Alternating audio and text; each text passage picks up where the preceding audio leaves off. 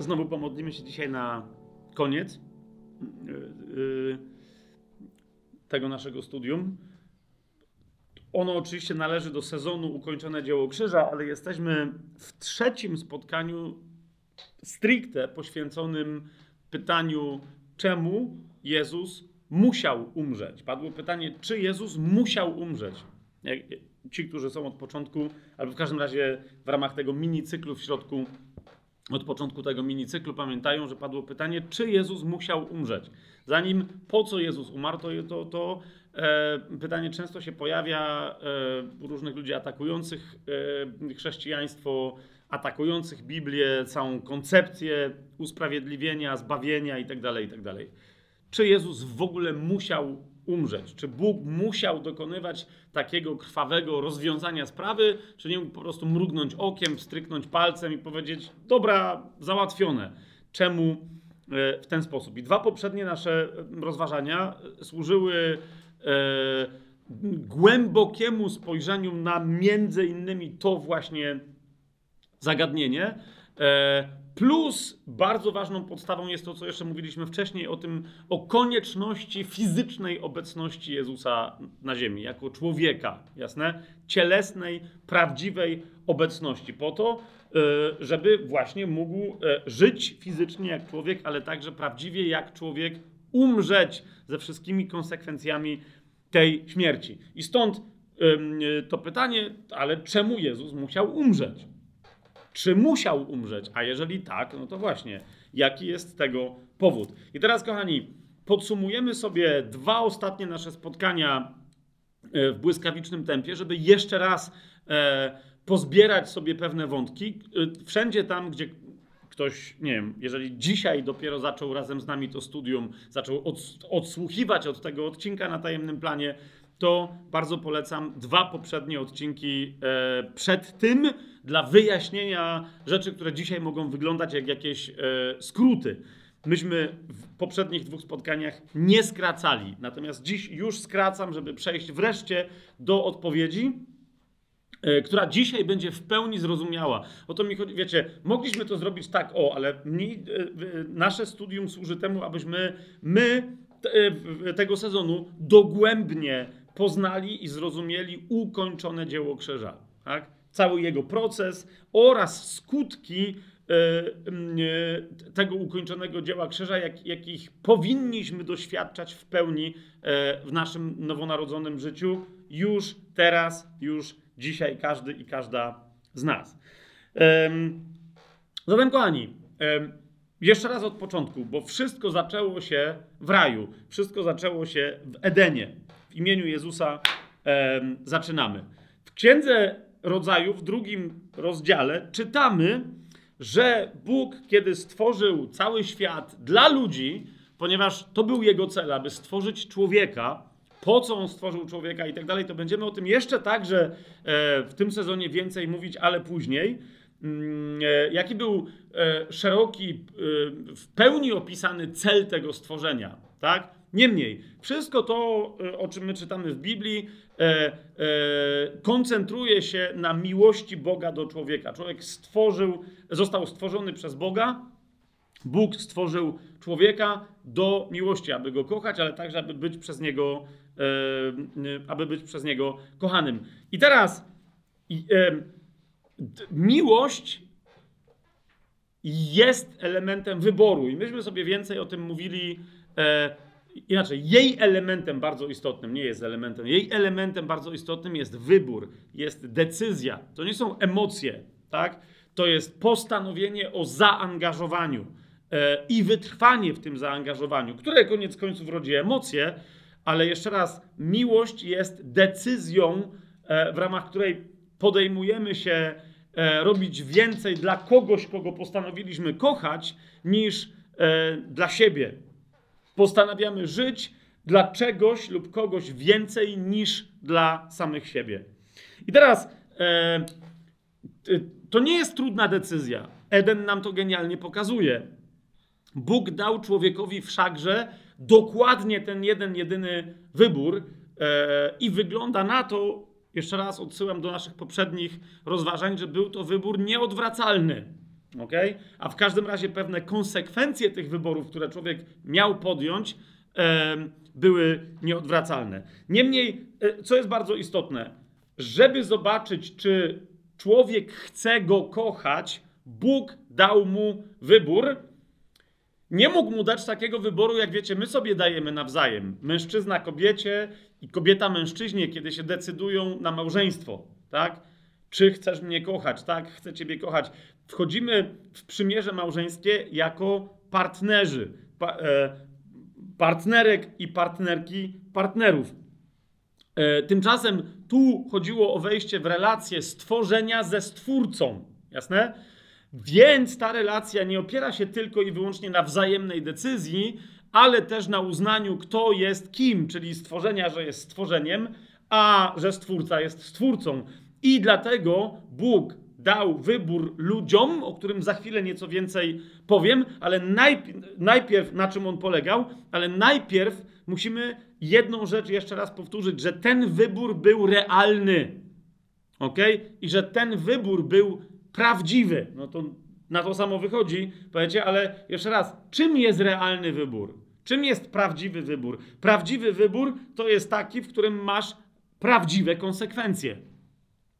Nie? Jeżeli e, otworzysz grę, w której sobie grasz i kupujesz, nie wiem, e, Eurobiznes, ok? E, za moich czasów, jak, jak ja w to grałem, to się nazywało Fortuna chyba, z tego co pamiętam.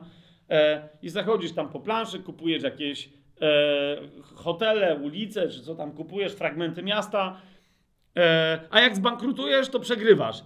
Ale następnie wychodzisz z gry i nic się nie stało. Rozumiecie, o co mi chodzi?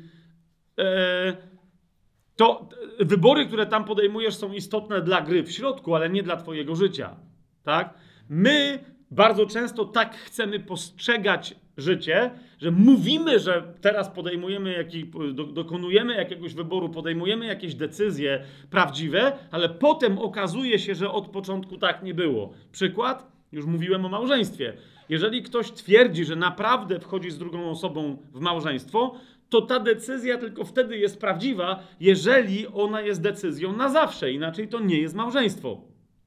Proste. Teraz, jeżeli ludzie po iluś tam latach stwierdzają, że jednak się rozchodzą, albo ktoś od kogoś odchodzi, ktoś kogoś zdradza itd., tak itd., tak to jest pytanie, na, na czym polegała ta jego wcześniejsza decyzja i na czym polega ta jego nowa decyzja w odniesieniu do tamtej poprzedniej. Czy to była poważna decyzja, czy też to była decyzja, w ramach której ten ktoś zakładał, że ona nie ma realnych konsekwencji. Rozumiecie o co mi chodzi?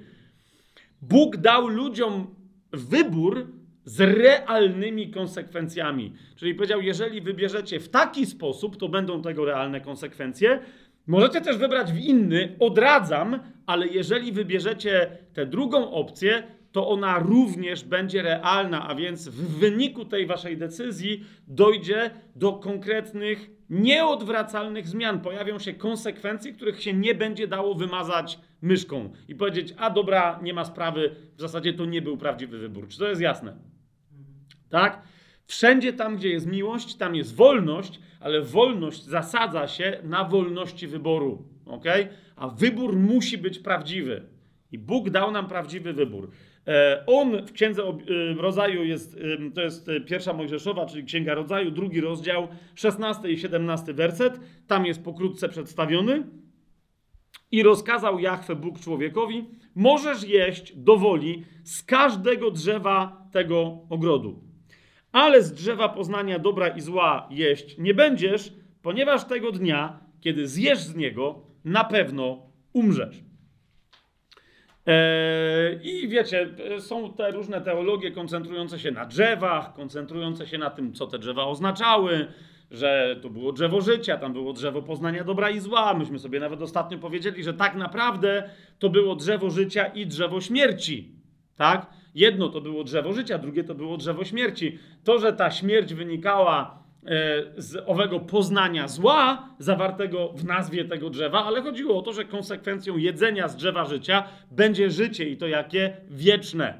Okay? Konsekwencją jedzenia z drzewa poznania dobra i zła zauważcie, nie jest, nie jest podkreślane poznanie, bo jedyne co e, potem czytamy po zjedzeniu z tego drzewa się stało e, z pierwszymi rodzicami, to że poznali, że są nadzy, a nie specjalnie gdzie jest zło, a gdzie jest dobro. Po prostu poznali zło samo w sobie, tak? A rozróżnianie między jednym a drugim i tak dalej to są inne kwestie. Natomiast Bóg powiedział, e, co, czy z waszym poznaniem coś tam się poprawi, mniejsza o to. Jedno jest pewne, na pewno umrzecie. Teraz jest pytanie, po co Bóg zasadził trujące drzewo e, w ogrodzie Eden? Bo niektórzy mówią, no ale to trochę takie było chamskie, dobrze, że ich ostrzegł, ale e, jakby przez przypadek zjedli i tak dalej, i tak dalej. Zauważcie, w pierwszym rozdziale Księgi Rodzaju, nie będę teraz tego bardzo rozwijał, ale cały czas my to sobie w kółko musimy powtarzać. E, Pod koniec pierwszego rozdziału yy, czytamy, jak Bóg mówi mm, do ludzi, to jest 29, od 29 wersetu. Bóg powiedział: Oto dałem wam wszelkie rośliny wydające z siebie nasienie, które są na powierzchni całej ziemi, i wszelkie drzewo mające owoc drzewa wydające z siebie nasienie. Będą one dla was pokarmem. I wszelkim zwierzętom ziemi, i wszelkiemu ptactwu niebieskiemu, i wszystkiemu, co pełza po ziemi i ma w sobie życie, pokarmem będą wszelkie rośliny zielone. I tak się stało. A więc na temat wszystkich roślin zielonych zwróćcie uwagę, nie z wyjątkiem drzewa poznania dobra i zła. Czy to widzicie? Co jest powiedziane? 31 werset. I Bóg widział wszystko, co uczynił, a było to bardzo dobre. I nastał wieczór i poranek, dzień szósty, po którym to w dniu siódmym odpoczął. Amen? Wszystko było bardzo dobre. Więc e, niektórzy na, na, na tej bazie są budowane różne teologie i filozofie, że no ale Bóg tam, czyli tu jest oszustwo, bo Bóg tam zasiał e, drzewo trujące. Kochani, wybór, który dał Bóg ludziom, nie był wyborem między drzewami. Nie, bym, nie był wyborem, że tutaj macie tyle do jedzenia, a tu jest jedna rzecz, która jest niedobra do jedzenia. Wybór, jaki dał im, był wyborem posłuszeństwa albo nieposłuszeństwa Jemu, Jego osobie i Jego słowu. To był wybór. Okay? Ludzie sprowadzili na siebie śmierć, o czym za chwilę, nie w wyniku tego, że drzewo było trujące, ale w wyniku aktu nieposłuszeństwa. Czy to jest jasne? To nie drzewo ich otruło, to jest bardzo istotne i myśmy o tym i e, dwa spotkania temu i podczas poprzedniego spotkania nieco więcej mówili, ale to jest bardzo istotne, żebyśmy to zrozumieli. Ja to teraz tylko skracam pewne myśli, żeby wiedzieć, czemu Jezus musiał umrzeć. Rozumiecie? Bóg jest poważny. Bóg dał nam poważny wybór, w ramach którego mogliśmy odpowiedzieć: Nie chcemy jeść, nie chcemy Ci być nieposłuszni, chcemy Ci być posłuszni, ponieważ Ty nas kochasz i my Ciebie chcemy kochać, a e, miłość stworzenia do swojego stwórców wyraża się zaufaniem, które jest posłuszeństwem. Zauważcie, e, w, e, w szatanie, który się sprzeciwił Bogu, on jest sam duchem buntu i wszyscy ludzie, póki żyją w grzechu, póki e, żyją w potępieniu, które e, według prawa e, grzechu i śmierci, wszyscy ci ludzie w Biblii są nazywani synami buntu lub też dziećmi nieposłuszeństwa. Ok? I teraz zwróćcie uwagę, jak często nawet w chrześcijanach, w nas, e, pojawia się sympatia do nieposłuszeństwa, do niezależności wobec Boga. Ok? E, rozumienia wolności jako nieustającego prawa do tego, żeby ja, moje ja, żeby decydowało. Ok? To jest dokładnie e, jeden z. To jest centralny filar, rozumiecie, satanizmu. To jest ja, że ja ma prawo. Okay? Do czego? Do podejmowania dowolnych wyborów, niezależnie od tego, czego chce Bóg. A, mimo, że Bóg chce tylko i wyłącznie dobra dla ludzi. Rozumiecie o co idzie? To nie, nieważne, jakby szatan wmawia ludziom, a my często to kupujemy, że nieważne, największym dobrem dla mnie jest możliwość wybrania zła dla siebie, byleby się sprzeciwić Bogu. Zobaczcie, jaki to jest absurd. Nie? Kompletnie fałszywe rozumienie wolności, ponieważ prawdziwa wolność prowadzi do prawdy, E, a ta zawsze znajduje miłość. Jest zawsze wybieraniem miłości, jest wybieraniem życia i jest wybieraniem dobra. Wolność, która nie wybiera prawdy, która nie wybiera miłości, nie decyduje się na życie i na dobro, nie jest żadną wolnością. Okay? Jest nałogiem. Zauważcie, jak wiele osób, które są w okowach nałogu, które są zniewolone, po prostu są niewolnikami nałogu, e, ich podstawowe, e, podstawowa racjonalizacja brzmi: jakbym chciał, to bym przestał. A ja to robię, dlatego że tak chcę. To jest dokładnie to, czego najbardziej pragnę w moim życiu. Niezależnie od tego, jak później w samotności, e, e, e, wiecie, swojego serca, swojej duszy, swojego umysłu, jak bardzo potem łukają w poduszkę, że to nie jest prawda. Ale na zewnątrz, czasem niektórzy wręcz sami siebie przekonują, że to jest dokładnie, to jest dokładnie moja wola. Nie? Więc o to poszło w raju. Okay? To, co sprowadziło na ludzi śmierć, to była ich decyzja. Bóg nam dał prawdziwy wybór i powiedział, będą prawdziwe konsekwencje tego wyboru. E, a ten wybór brzmiał posłuszeństwo Bogu, od którego zaczyna się miłość stworzenia do Stwórcy, lub też nieposłuszeństwo wobec tego Boga, czyli wypowiedzenie miłości Bogu. Fajnie, że nas kochasz, ale my Ciebie nie, nie kochamy. To nas e, poróżniło. To owszem, obraziło Boga, ale nie On, zrozumcie, On się nie obraził, bo inaczej to byłoby po ptokach od razu, tak?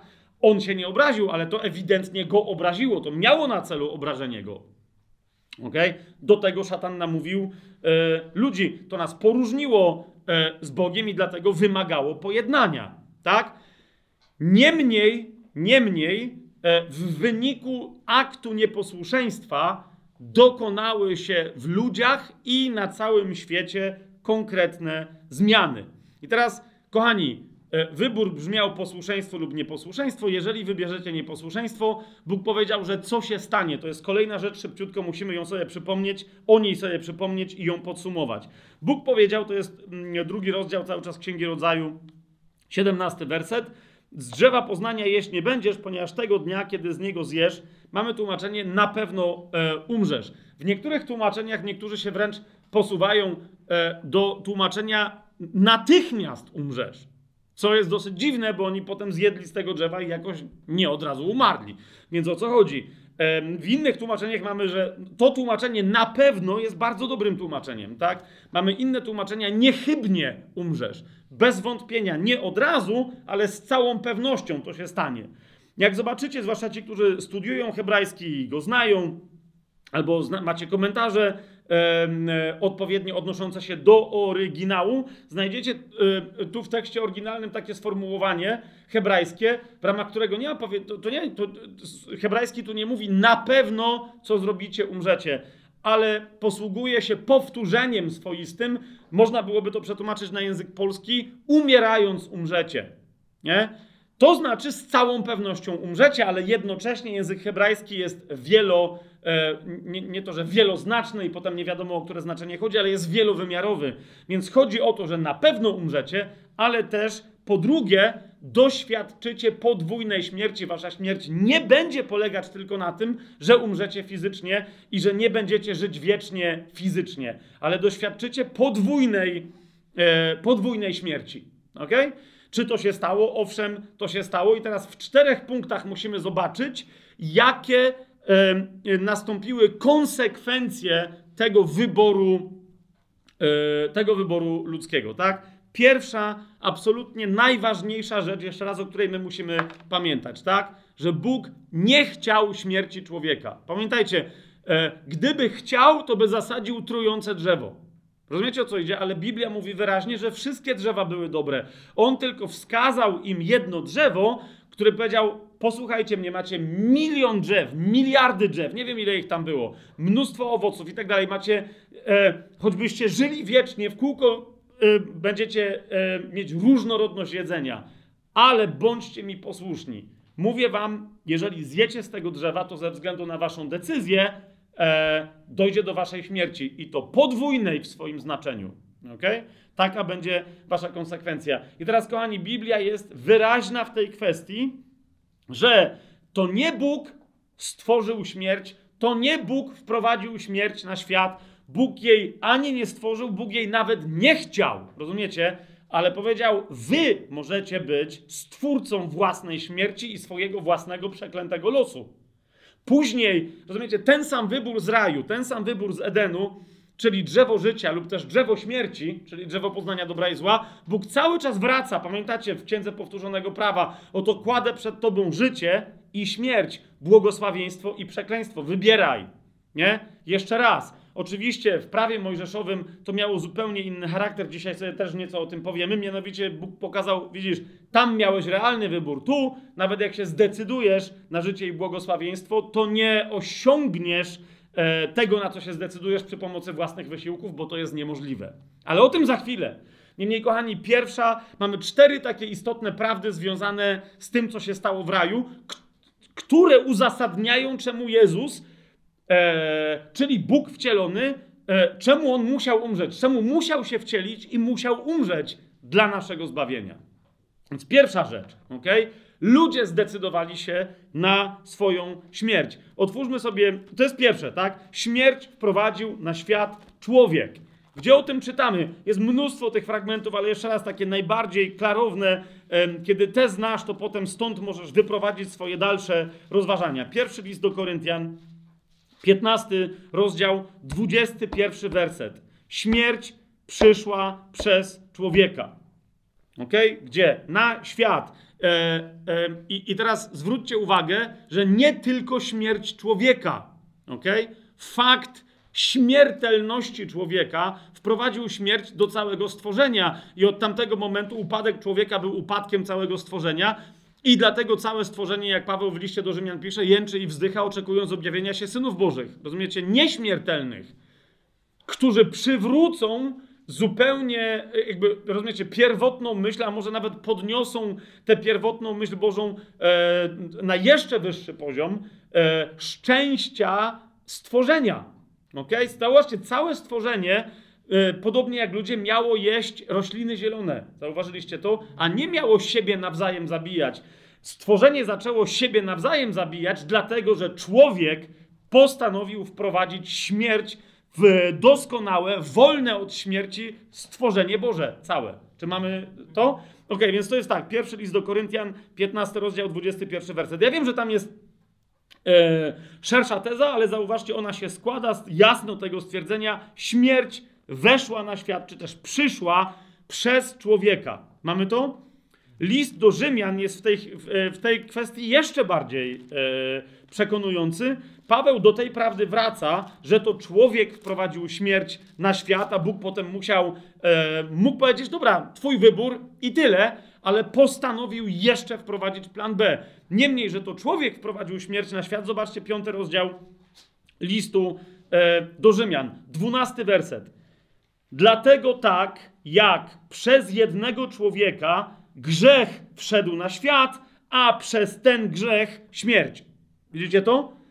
Przez jak się pojawiła śmierć na świecie? Przez grzech. Ale czyj grzech? No człowieka. Zauważcie, nie przez grzech diabła, tak? Który zgrzeszył, on się już pojawił jako kusiciel, a więc jako upadła zwierzchność i kusił naszych pierwszych rodziców w raju. Ale zauważcie, jego grzech nie wprowadził śmierci, tak? to, że ludzie zgrzeszyli, to przez ich grzech wprowadziło śmierć. Mamy jasność w tej kwestii? Mateusz, bo tam widzę, że coś rozważasz. Jak nie, to potem mamy pytania po wszystkim. Ja teraz tylko podsumowuję, tak?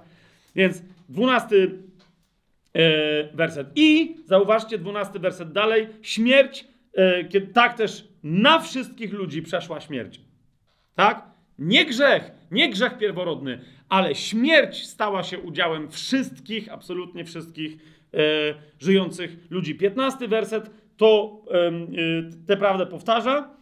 Ok, 15 werset, drugie zdanie w tym wersecie. Jeżeli bowiem przez przestępstwo jednego wielu umarło, i tak dalej, i tak dalej. Chodzi o to, że nie, że wielu umarło, a jest też wielu, co nie umarło. To jest jedno z takich złożeń, z którego między innymi korzystają wyznawcy predestynacji, na przykład mówią, że Pan Jezus powiedział, że, że On y, przelewa swoją krew za wielu. Pamiętaj, ja jeden przelewam za wielu. To, to jest zawsze ja, to jest, to jest, to jest przeciwstawienie jedno, jednostki wszystkim pozostałym w języku greckim. To nie chodzi o nasze rozumienie wielu, tak? Czyli jeden oddaje życie za mnogość, powiedzielibyśmy. Jest to jasne? To samo jest tutaj.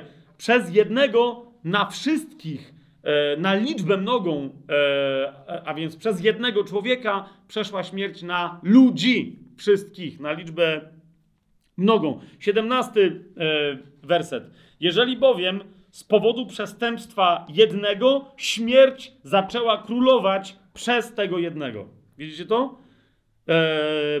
kolejne, kolejne zdanie.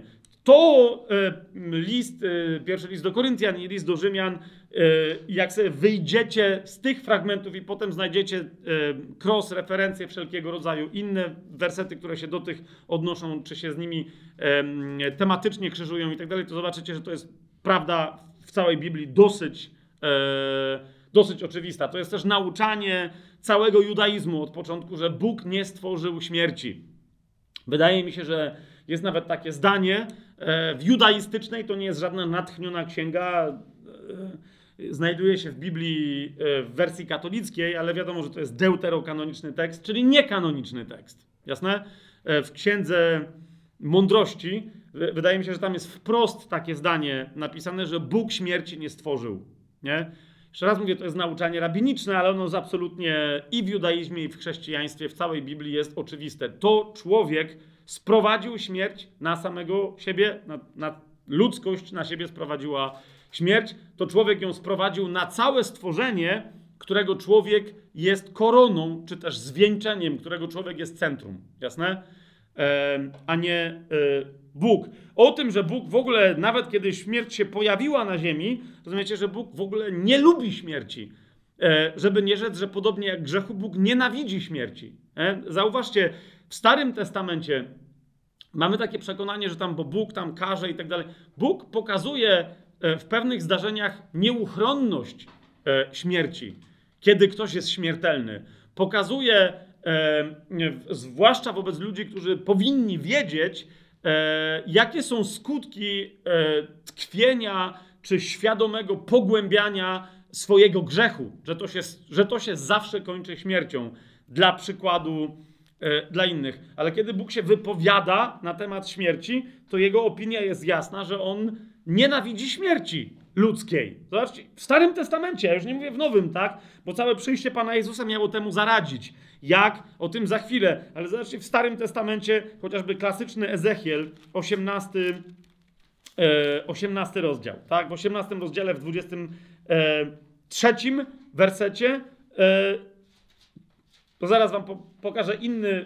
Tych wersetów zresztą u Ezechiela jest więcej tego tematu się powtarzającego, tak? A, ale nawet kiedy jest mowa o tym, że ktoś niegodziwy żył i niegodziwiec, jako niegodziwiec umarł, czy to się Bogu podoba, e, że no to sprawiedliwe było, żył niegodziwie, to bardzo dobrze umarł. Zobaczcie, 18 rozdział, 23 werset. Czy ja mam upodobanie w śmierci niegodziwego? Mówi Pan Jahwe.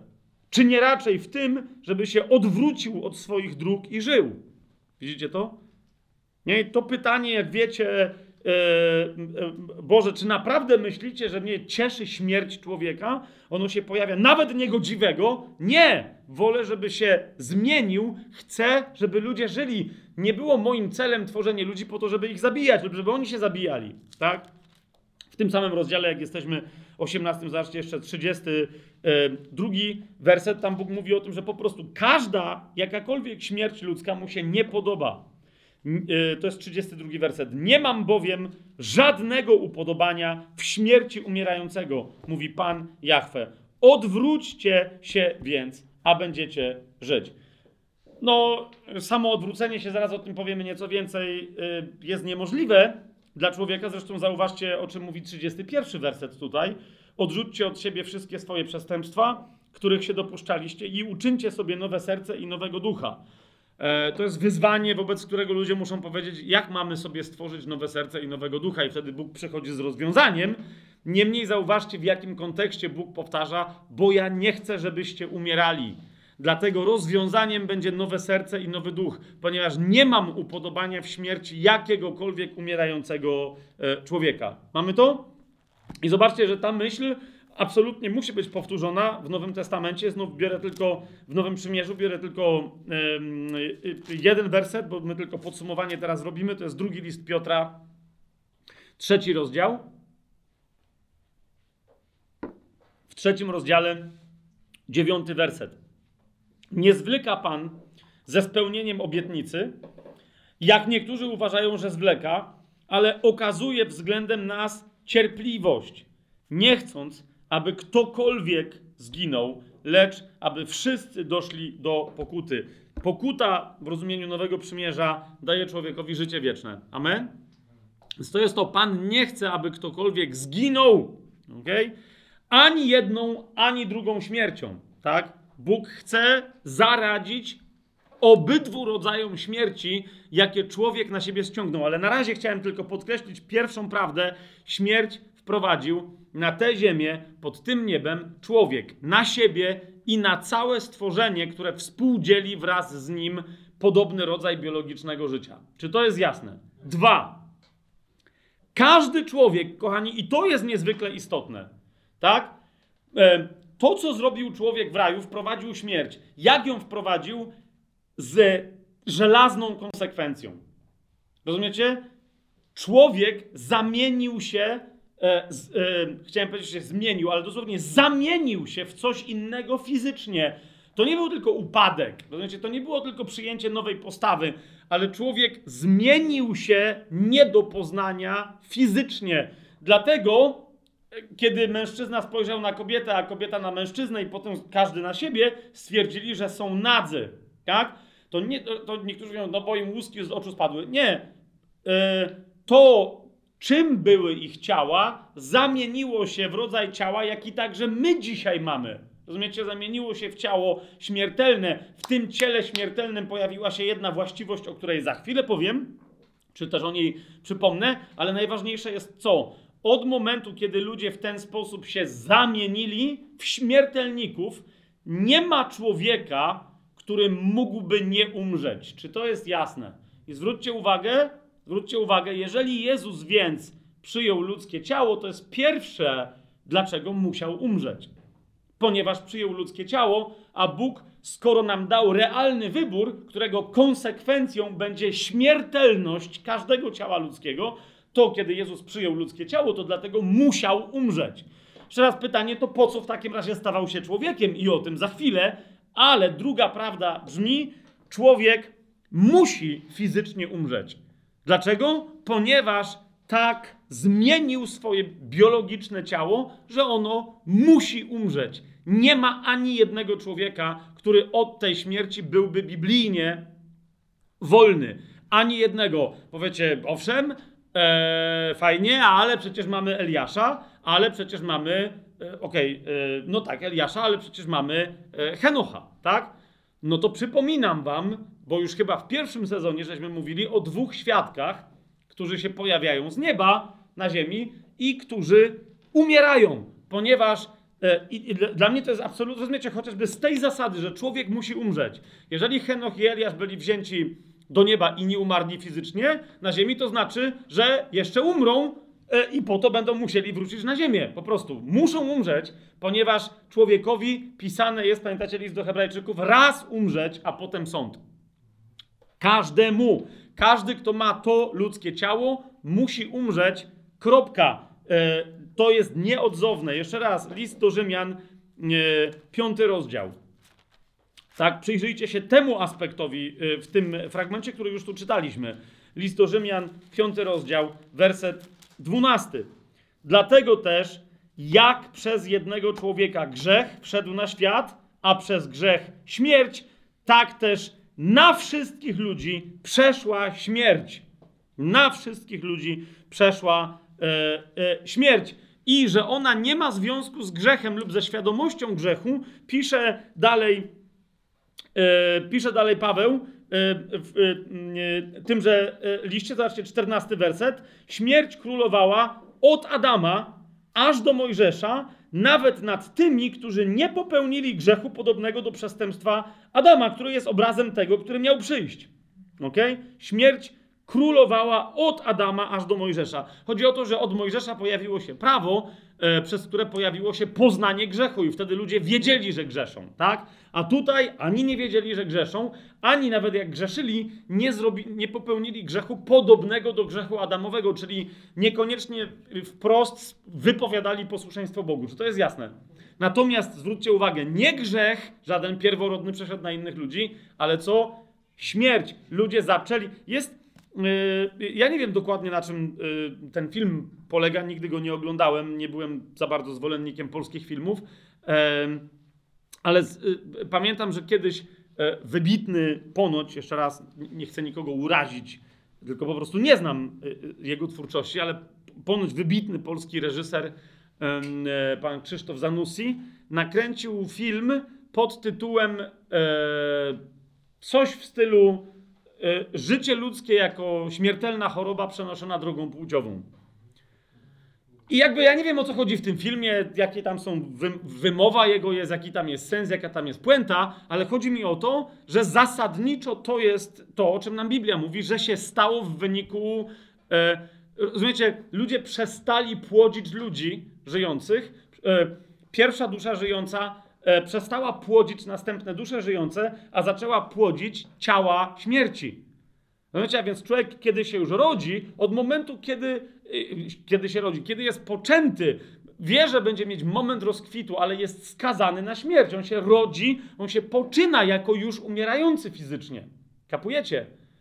E, to, że ma moment świetności i piękności, ok, ale to nadal im starszy ktoś jest, to patrzy na młodego i mówi, to zaczekaj jeszcze chwilę, no nie? Bo, ponieważ przenika cię dotyk śmierci, który się wyrazi twoim słabnięciem, starzeniem się i tak dalej, i tak dalej, nie? chorobami, które mogą cię dotknąć.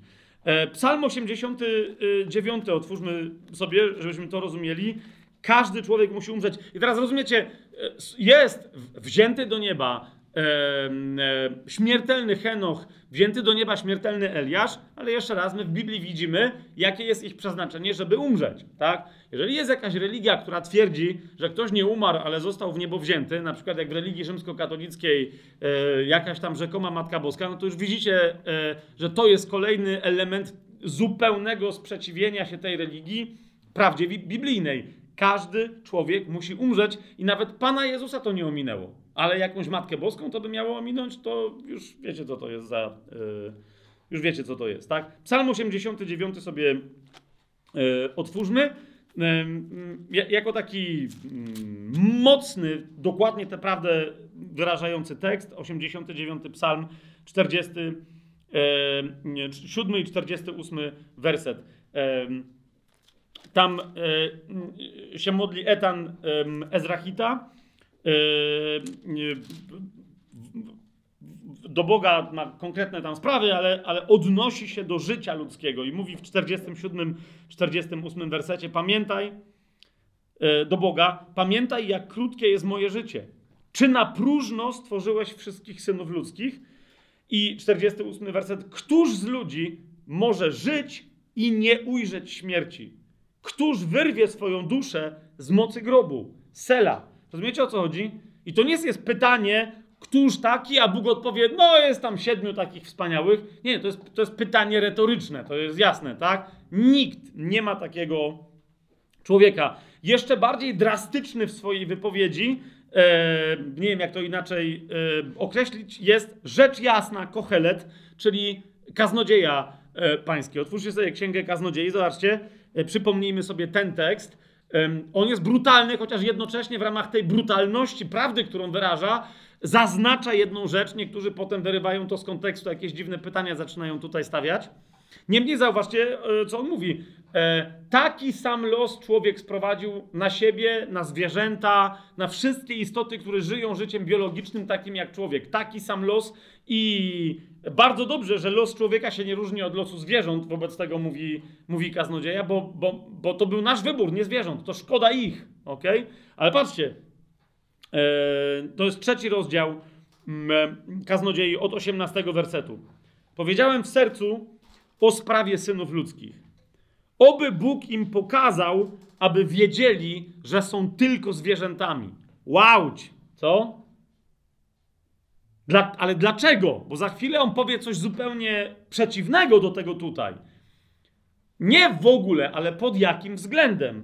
Bo jednakowy jest, dziewiętnasty werset, bo jednakowy jest los synów ludzkich i los zwierząt. Jak umiera ten, tak umiera i tamto. Wszyscy mają jednakowe tchnienie, a nie ma człowiek przewagi nad zwierzęciem, gdyż wszystko to jest marnością. Biologiczne życie musi się skończyć śmiercią. Nie wierzysz w nieśmiertelność biedronki, nie wierzysz w nieśmiertelność zająca i nie wierzysz w nieśmiertelność wieloryba. Po prostu, tak? Więc ty też przestań wierzyć w swoją nieśmiertelność, jeżeli jeszcze takimi mrzonkami gdzieś. Nie, nie. Każdemu człowiekowi, jak każdemu zwierzęciu, pisana jest śmierć. Z tym, że jak niektórzy mówią, no to czyli niezły materializm e, marksistowsko-leninowski znajdujemy u Koheleta. Spokojnie, w 20 e, e, wersecie dalej kontynuuje e, e, temat biologicznego życia. Wszystko to idzie do jednego miejsca. Wszystko jest z prochu i wszystko w proch się obraca. Ale 21 werset przypomina nam o jednej rzeczy. Tak kończy ludzkie ciało materialne i tak musi skończyć. Ale któż wie, że duch synów ludzkich idzie w górę, a duch zwierzęcia wstępuje do ziemi. A więc istnieje niematerialna cząstka w człowieku, która, no właśnie, tak, dla której jest jakaś szansa i staroprzymierzowy, starotestamentowy kaznodzieja świetnie o tym wie. Tak? Teraz, kochani, czy nowe przymierze pod tym względem coś zmieniło? E, bardzo dużo, ale nie ten jeden fakt. Okay? To nie Bóg, zwróćcie uwagę, to nie Bóg wprowadził śmierć e, na ziemię. To nie Bóg spowodował, że ty i ja jesteśmy śmiertelni. To my, nasi przodkowie, to zrobili. I teraz Bóg to szanuje. Bóg dał ten wybór pierwszej ludzkości. E, oni o tym świetnie wiedzieli, że ich wybór będzie mieć konsekwencje nieodwracalne. Jaka to jest konsekwencja nieodwracalna? Taka, że jeżeli ludzkie ciało stało się śmiertelne, to nie może teraz to ciało z powrotem stać się nieśmiertelne. Rozumiecie o co mi idzie? E, bo nawet gdybyśmy dotarli do drzewa, dlatego Bóg odciął drogę ludziom takim śmiertelnym od drzewa życia, bo co by się stało? Otrzymaliby prawo do życia wiecznego, w czym? W ciele, które by się starzało, rozpadało, aby nie mogło umrzeć nigdy. Rozumiecie?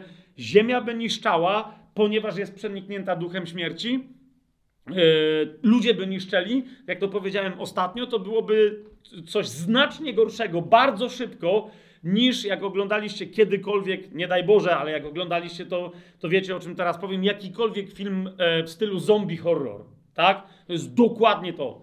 Coraz bardziej niszczący, gnijący ludzie, e, zidiociali, e, no bo rozumiecie, jak komuś gniją mięśnie i gniją nogi gniją kości, to mu też łeb gnije i, i w tym łbie mózg, tak? A e, historia ludzkości do potopu nam pokazała, że nie tylko to, ale gnije dusza, staje się coraz bardziej niemoralna, nieetyczna i tak dalej, i tak dalej, i tak dalej. Tak pogłębia się zło, więc rozumiecie, Bóg musiał odciąć ten temat. Lepiej, żeby ludzie umierali, niż żeby żyli wiecznie z tym, e, z, tą, z, z, tym fizycznym umieraniem w sobie, ponieważ to byłoby fizyczne piekło ludzkie e, na ziemi. Czy, czy mamy jasność w tej, yy, w tej kwestii? Doskonale. E, w liście do Rzymian, otwórzmy sobie list do Rzymian, e, bo musimy o tym przypomnieć, żeby ten drugi punkt zakończyć. Paweł w siódmym rozdziale listu do Rzymian, w 24 wersecie, zauważcie, on mówi wyraźnie, że nawet dla nas, jako dla osób nowonarodzonych, oczywiście istnieje pewien sposób, jak temu zaradzić, bardzo prosty, ale wciąż mówi, że my musimy e, pamiętać, że ciało śmierci skończy w śmierci. Z prochu powstało i w proch się obróci, i to będzie jego koniec. Nie, nie ma żadnej przyszłości dla naszych fizycznych ciał. Jedyne, e, e, co może za, z tym zrobić człowiek, nawet wierzący, zauważcie, to jest zawołać: Nędzny ja człowiek, któż mnie wybawi z tego ciała śmierci. Czy ja, jako ja, mogę się wydostać z tego ciała i jakoś przeżyć. Rozumiecie o co mi idzie? Nie, oczywiście on za chwilę, to pisze Paweł w liście do Rzymian, więc on wie, jakie jest rozwiązanie, nie? Ale to jest wołanie, które genialnie oddaje e, rozpacz człowieka cielesnego. Kto mnie wybawi z tego ciała śmierci? Bo jeżeli to ciało śmierci umrze, to jest koniec, to już jest po życiu. Dalej, po, czyli po pierwsze, e, śmierć wprowadził na świat człowiek. Po drugie, każdy człowiek musi fizycznie umrzeć. Znaczy, nie ma żadnej innej możliwości. Po prostu. Teraz po trzecie, śmiertelność ciała, a więc fakt, rozumiecie, że, e, że ludzie, którzy byli przeznaczeni do życia wiecznego, bo zauważcie, gdyby zamiast pójść do drzewa poznania dobra i zła, gdyby okazali posłuszeństwo i poszli do drzewa życia i stamtąd zjedli, to prawdopodobnie ten wybór również byłby nieodwracalny. Wtedy, rozumiecie, skoro wykazali się posłuszeństwem, okazałoby się, że nie wiadomo, które drzewo jest drzewem poznania dobra i zła. Po prostu. Od tej pory mieliby życie wieczne i mogliby szczęśliwie żyć na ziemi, rozmnażając się, będąc płodnymi, tworząc co tylko chcieli tworzyć i żyjąc w szczęściu z Bogiem. Czy to jest jasne? Ale podjęli inny wybór i teraz co się dzieje? Skoro stali się śmiertelni, rozumiecie, mając dusze łaknące nieśmiertelności, skoro za, nagle, rozumiecie, pojawiło, pojawiła się groźba zwana deadline'em, nie? Jest pewna linia, która jest linią śmierci. Jak do tej linii docierasz, to jest koniec. Po niej już nie ma, będziesz martwy. Albo zdołasz zrobić, co masz zrobić, albo po prostu, ale my, jako ludzie, my wiemy, tak, zwłaszcza niezbawione osoby, niezbawione osoby wiedzą o tym, że śmierć kończy wszystko. Ok? I teraz jak to wpłynęło na duszę, która nie chce, żeby się cokolwiek kończyło? Tak? Jak człowiek stworzony do życia wiecznego zareagował na limit, na gwałtowne ograniczenie? Otóż zareagował grzechem. Rozumiecie? Po, po pierwsze, jego grzech wywołał śmierć, ale śmierć zaczęła wywoływać grzech. W jaki sposób? Z lęku przed śmiercią. Okay? Skoro tak, to jak mogę to życie, które mam, ale ograniczone, wykorzystać na maksa? List do Hebrajczyków pokazuje nam ten mechanizm, jak do tego mechanizmu się w ogóle podłączył, że się tak brzydko wyrażę, diabeł. To jest drugi rozdział listu do Hebrajczyków, 14 i 15 e, werset koniec 14 wersetu mówi nam, że władzę nad śmiercią miał diabeł. Tak? Tam Pan Jezus przyszedł, żeby przez swoją śmierć zniszczyć kogo? Tego, który miał władzę nad śmiercią, to jest diabła. Ale jak on miał władzę nad śmiercią? No on namówił ludzi, żeby zjedli z drzewa takiego, które spowoduje ich śmierć. Oni się jemu poddali, więc on zapanował nad śmiercią. Ale teraz popatrzcie, i aby wyzwolić tych, 15 werset, którzy z powodu lęku przed śmiercią przez całe życie podlegali niewoli. To jest jasne. Śmierć zaczęła, e, wywołała w ludziach lęk, a w wyniku lęku ludzie zaczęli słuchać podszeptów diabła, które zawsze są podszeptami ku grzechowi. Czy to jest jasne? List do Efezjan sobie otwórzmy, drugi e, rozdział od pierwszego wersetu. Tu czytamy, że Bóg was ożywił, ale kogo was? Spójrzcie, Bóg was ożywił, którzy byliście umarli. Teraz popatrzcie, na ty, śmiertelność ciała jest bezpośrednio związana z grzechem, a grzech zaraz wywołuje jeszcze coś innego. Ale to jest dokładnie to. Byliście umarli w upadkach i w grzechach, w których niegdyś postępowaliście według zwyczaju tego świata i według władcy, który rządzi w powietrzu, ducha, który teraz działa w synach nieposłuszeństwa. Jak?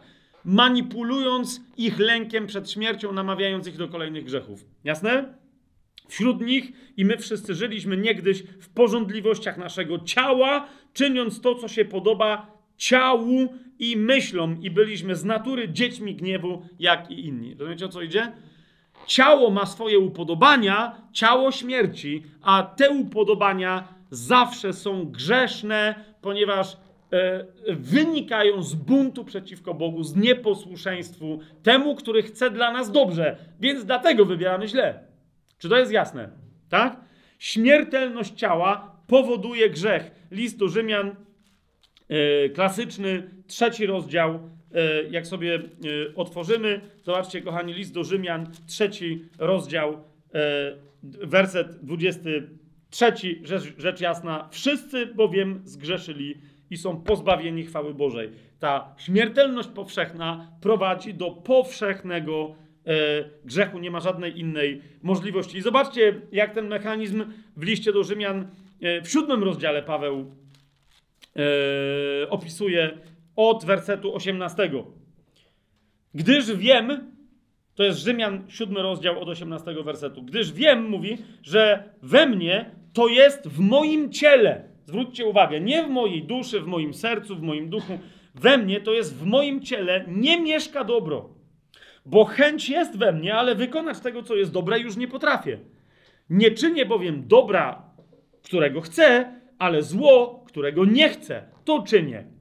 A jeżeli robię to, czego nie chcę, już nie ja to robię, ale grzech, który we mnie mieszka. Odkrywam więc w sobie to prawo, że gdy chcę czynić dobro, trzyma się mnie zło. Mam bowiem upodobanie w prawie Bożym, ale według wewnętrznego człowieka. To jest człowiek duchowy. Jasne? Lecz widzę inne prawo, gdzie w moich fizycznych członkach, walczące z prawem mojego umysłu, które to prawo bierze mnie w niewolę prawa grzechu, które jest w moich członkach. To jest prawo śmiertelnej cielesności, które bierze człowieka w niewolę grzechu. Czy to jest jasne? Tak, śmiertelne ciało jest przeniknięte, jest gniazdem, jest, jest, jest zamieszkaniem grzechu. Tak? Biblia wręcz w wielu miejscach grzech przedstawia dosłownie jak jestestwo jakieś takie straszliwe, jak zwierzchność. Nie mówię, że to jest zwierzchność, żeby to było jasne, ale jakby to była, rozumiecie, wręcz upersonifikowana zwierzchność. Jasne? E, to, że te, dwie, te, te dwa fakty są ze sobą tożsame, zobaczcie w ósmym rozdziale Y, pisze Paweł tego listu do Rzymian. Mówi, prawo ducha życia, które jest w Jezusie Chrystusie, zwróćcie uwagę, uwolniło mnie od prawa grzechu i prawa śmierci. Od prawa grzechu i śmierci. Widzicie to? Śmiertelne ciało y, jest, jest, jest miejscem zamieszkiwania przez grzech. Nie, zwróćcie uwagę, nie przez grzechy, Grzechy są konsekwencją prawa grzechu, które w nas działa. A prawo grzechu to jest rodzaj grawitacji, która zmusza ciało, żeby chciało źle, a nie dobrze. I nawet jeżeli twój duch, twoje serce chce dobrze, to ciało nadal, póki nie jest poddane innej grawitacji, i tak zrobi źle. Rozumiecie o co chodzi? Nawet jeżeli nie wykona dobrego uczynku, przepraszam, złego uczynku, czyli grzechu, to wykona bezsensowny uczynek. Ale nawet jak coś będzie wyglądało na uczynek dobry, Biblia mówi wciąż, że jest to uczynek martwy, po prostu. Jasne? Śmiertelne ciało grzeszy, ponieważ nie może niczego innego e, zrobić, ponieważ jest wynikiem grzechu. Błędne koło. Jasne? I czwarty punkt, e, kochani, to jest Zauważcie, co się stało. Człowiek wprowadził po pierwsze grzech na świat, sprowadził go na siebie. Po drugie, każdy człowiek w wyniku tego grzechu, e, e, przepraszam, człowiek zgrzeszył, sprowadził śmierć na świat. Tak powiedziałem, czy nie? Bo ja teraz w swojej głowie na chwilę e, żyłem. Każdy człowiek musi umrzeć. Po trzecie, e, skoro my musimy umrzeć, zauważcie, w każdym i w każdej z nas wywołuje powoduje to, że mamy tendencję do grzechu, w związku z tym grzeszymy, a teraz, kochani, po czwarte, to, że grzeszymy, skazuje nas na drugą śmierć, która jest śmiercią duchową, która jest w Biblii nazwana wiecznym potępieniem. Rozumiecie? E, w Starym Przymierzu było tego takie rozumienie, że kiedy człowiek umiera, kończy się jego życie i gdzie on trafia? Do drugiej śmierci, czyli do Szeolu, czyli jego dusza, która mogłaby być świadoma, idzie spać i już nigdy więcej nie powstanie. Zauważcie te wszystkie lamenty w psalmach, e, u Hioba i tak dalej. Czy dusza, która stąpi do grobu, będzie cię dalej wielbić, panie? Nie? Więc, ale to jest zawsze prośba w Starym Przymierzu: uratuj mnie przed śmiercią, bo im dłużej będę żył fizycznie, to tak długo będę cię wielbić. Oczywiście Dawid bardzo często proroczo mówi uratuj, uratuj mnie przed śmiercią, tak? Bo czy dusza, która stąpi do grobu, może cię, wywyższać, może ci dziękować, może być radością twoją, nie? Niemniej ta pierwsza warstwa zawsze oznacza daj mi jak najdłużej żyć, ponieważ wiem, że jak umrę, życiem jakim żyłem, nieważne co by się w nim działo, skończy się to moją drugą śmiercią. Umrze również to, co czy de facto znajdzie się w stanie takim, że on się nie będzie różnił od śmierci, to, co we mnie niematerialne, to, co we mnie duchowe. Czy mamy jasność w tej kwestii? E, I na tym temacie, zobaczcie, list do Rzymian, skoro tu, tu, tu jesteśmy, e, zobaczcie, piąty rozdział, osiemnasty werset. Tak więc, o tej drugiej, dlatego rozumiecie, Bóg powiedział, umierając w końcu umrzecie. Czyli umrzecie fizycznie, ale następnie w ogóle umrzecie. Po prostu. Szeul, nędza, E, I niezależnie od tego, jak ludzie sobie wymawiają, a to fajnie, no bo to nawet nie będę wiedział, że istnieje, e, to nie do końca oznacza, że człowiek nie wie, że istnieje Sheol. Nie? Później e, Biblia w różnych miejscach dała tam pewne przebłyski, że to nie do końca tak jest. Zobaczcie, jak Pan Jezus opowiada przypowieść o Abrahamie, o Łazarzu, który trafił na łono Abrahama i o tym bogaczu, u którego Łazarz pod schodami mieszkał. Pamiętacie to? I on tam niby śpi, a jednak jest świadom ogni, które go otaczają i tam się różne inne historie e, dzieją. Dlatego, że Stare Przymierze nie przedstawiało wszystkich prawd tyczących się tego, co się będzie działo po śmierci, póki nie pojawił się ten, który to do końca objawił, który jest Panem żywych i umarłych. Biblia o tym bardzo wyraźnie mówi, że Jezus jest Panem żywych i umarłych i że On głosi żywym i umarłym. Ten, który jest ostatecznym przeznaczeniem, przez którego albo się przejdzie do życia wiecznego, albo się przejdzie e, do życia wiecznego w szczęściu, albo się nie przejdzie przez niego i wtedy się trafi do życia wiecznego w nieszczęściu. Jesteście dalej ze mną? Yy, więc list do Rzymian, 5 rozdział, 18 werset, tak? Gdzie mamy mowę o tym, o tym, o tej drugiej śmierci. To jest bardzo istotny temat. Yy, to, tak oczywisty w Biblii, że w pewnym momencie w Księdze Objawienia e, już go nie tłumaczy Jan, tylko po prostu drugą śmierć nazywa drugą śmiercią. Tak? To jest ostateczne trafienie do piekła, znalezienie się w potępieniu e, w nowym zmartwychwstałym ciele, tak, ale które nie zmartwychwstało do szczęścia wiecznego po tysiącletnim królestwie, po e, e sądzie Białego Tronu. Tak? Więc e, gdzie o tym mamy mowę? Na przykład w piątym rozdziale, w osiemnastym wersecie listu do Rzymian. Tak więc, jak przez przestępstwo jednego, zwróćcie uwagę, na wszystkich ludzi spadł wyrok ku potępieniu. Widzicie to? Spadł wyrok ku potępieniu. List do Rzymian, szósty rozdział. Zwróćcie uwagę, 21 do 23 wersetu, ale zwłaszcza 21 i 23. On tu opisuje, że kiedy byliśmy tylko i wyłącznie poddani słabości swojego ciała, to jest list do Rzymian 6 rozdział 19 werset, a więc dopóki nie zostaliśmy usprawiedliwieni w duchu, zauważcie w 19 wersecie Paweł mówi, po ludzku mówię, z powodu słabości waszego ciała. Jak bowiem oddawaliście wasze członki na służbę nieczystości i nieprawości i tak dalej, i tak dalej. I on mówi, wasze ciało było śmiertelne, w nim panował grzech, namawiał was do tego, żebyście popełniali grzechy, liczba mnoga, tak? I teraz zauważcie, 21 werset mówi: Jakiż więc wówczas mieliście pożytek z tych rzeczy, których teraz się wstydzicie? Ich bowiem końcem jest śmierć.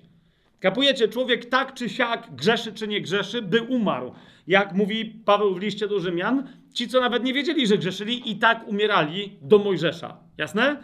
Więc jaka śmierć? Także druga śmierć. Absolutna śmierć. Tak? Śmierć potępienia. Druga śmierć. Dlaczego? 23 werset. Zapłatą bowiem za grzech jest śmierć.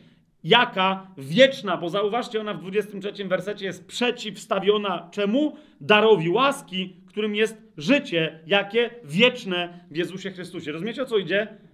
Zapłat, yy, za fakt, że się urodziliśmy fizycznie, należy się zapłata, jaką jest fizyczna śmierć. Ale ponieważ w tych ciałach fizycznych my grzeszymy etycznie, czy to jest jasne, duchowo, zapłatą za to jest śmierć duchowa. Ok? Zapłatą za grzech jest śmierć. Nie fizyczna, bo my fizycznie nie płacimy za grzech Adama. Po prostu my się rodzimy śmiertelni fizycznie. Druga śmierć jest zapłatą za grzech. Mamy to? Pierwszy list do Koryntian, e, jakbyście mieli jeszcze wątpliwość, czy rzeczywiście o to tutaj chodzi, pierwszy list do Koryntian, zobaczcie, 15 e, rozdział, z tego powodu mówi wyraźnie, że nie tylko to nasze ciało fizyczne musi umrzeć, ale że nie ma możliwości e, w wyniku natury tego ciała, tego co ono robi ze względu na jego grzechy, nie ma możliwości, aby odziedziczyło cokolwiek duchowego. Okej? Okay? A więc ani y, nie ma dla niego przyszłości fizycznego życia, ani też duchowej przyszłości życia wiecznego. Czy to jest jasne? Tak? Czy to jest jasne? Dlatego my, y, wiecie, y, niektórzy źle rozumieją zmartwychwstanie. My zmartwychwstaniemy cieleśnie, ale nie w tych ciałach. Tak? Nie w tych ciałach. Więc to takie literalne rozumienie przez niektórych Żydów e, że po prostu, rozumiecie, trzeba być złożonym do grobu, że nie wolno palić na przykład ludzi, bo potem Bóg pozbiera te cząstki ciała i z tego grobu cię wyprowadzi. Rozumiecie, kupowanie sobie grobów e, e, jak najbliżej miejsca lądowania Mesjasza na ziemi. Oni wiedzą, nie chcą przyznać, że to jest Pan Jezus, ale oni wiedzą, że Mesjasz stanie na Górze Oliwnej.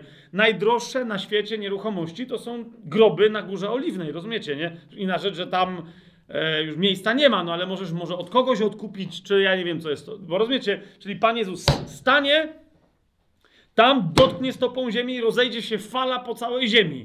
No ale najpierw się rozejdzie po Górze Oliwnej, więc ci wstaną, a potem dopiero następni, tak? Ci będą bliżej Mojże, y, Mojżesza, Mesjasza. No a jak to do kogoś fala dotrze gdzieś tam w Afryce albo w Australii, no to będzie miał troszeczkę dalej do Mesjasza, będzie musiał stanąć w kolejce. Także lepiej już zapłacić za bliskość teraz, nie? Natomiast Biblia nam mówi wyraźnie, że my będziemy przemienieni, otrzymamy inne ciała. One będą ciałami, ale bazującymi na innej zasadzie życia niż te nasze. Zasadą życia tych ciał naszych jest krew. ok? Ponieważ we krwi jest życie. I dlatego te ciała, ciała śmierci są w Biblii także nazywane ciałem i krwią. ok?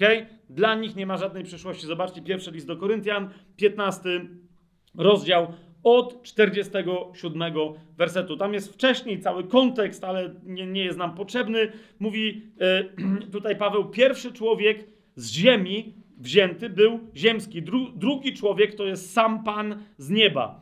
Jaki jest ten ziemski, tacy są i ziemscy. My jest, rozumiecie, my wciąż jesteśmy podle pierwszego Adama. A jaki jest niebieski, tacy będą i niebiescy. A jak nosiliśmy obraz ziemskiego, popatrzcie na siebie. Rozumiesz? To ciało jest noszeniem obrazu Adama. Upadłego, tak? A jak nosiliśmy obraz ziemskiego, tak będziemy nosili obraz niebieskiego. A więc otrzymamy ciało stworzone według, na bazie obrazu kogo? Jezusa zmartwychwstałego. Dlatego on w tym rozdziale jest nazywany Nowym Adamem. Ok? Mamy to? Teraz, kochani, to zaś mówię, bracia, uważajcie na to, że ciało i krew nie mogą odziedziczyć Królestwa Bożego. Ani to, co zniszczalne, nie odziedziczy tego, co niezniszczalne. Kropka. Rozumiecie? To jest podwójna śmierć. Nie? Jeżeli my mielibyśmy być związani z naszymi śmiertelnymi ciałami, to nie ma dla nas żadnej także duchowej przyszłości. Po prostu. Nie? Cztery punkty, które ludzkość sprowadziła e, na siebie.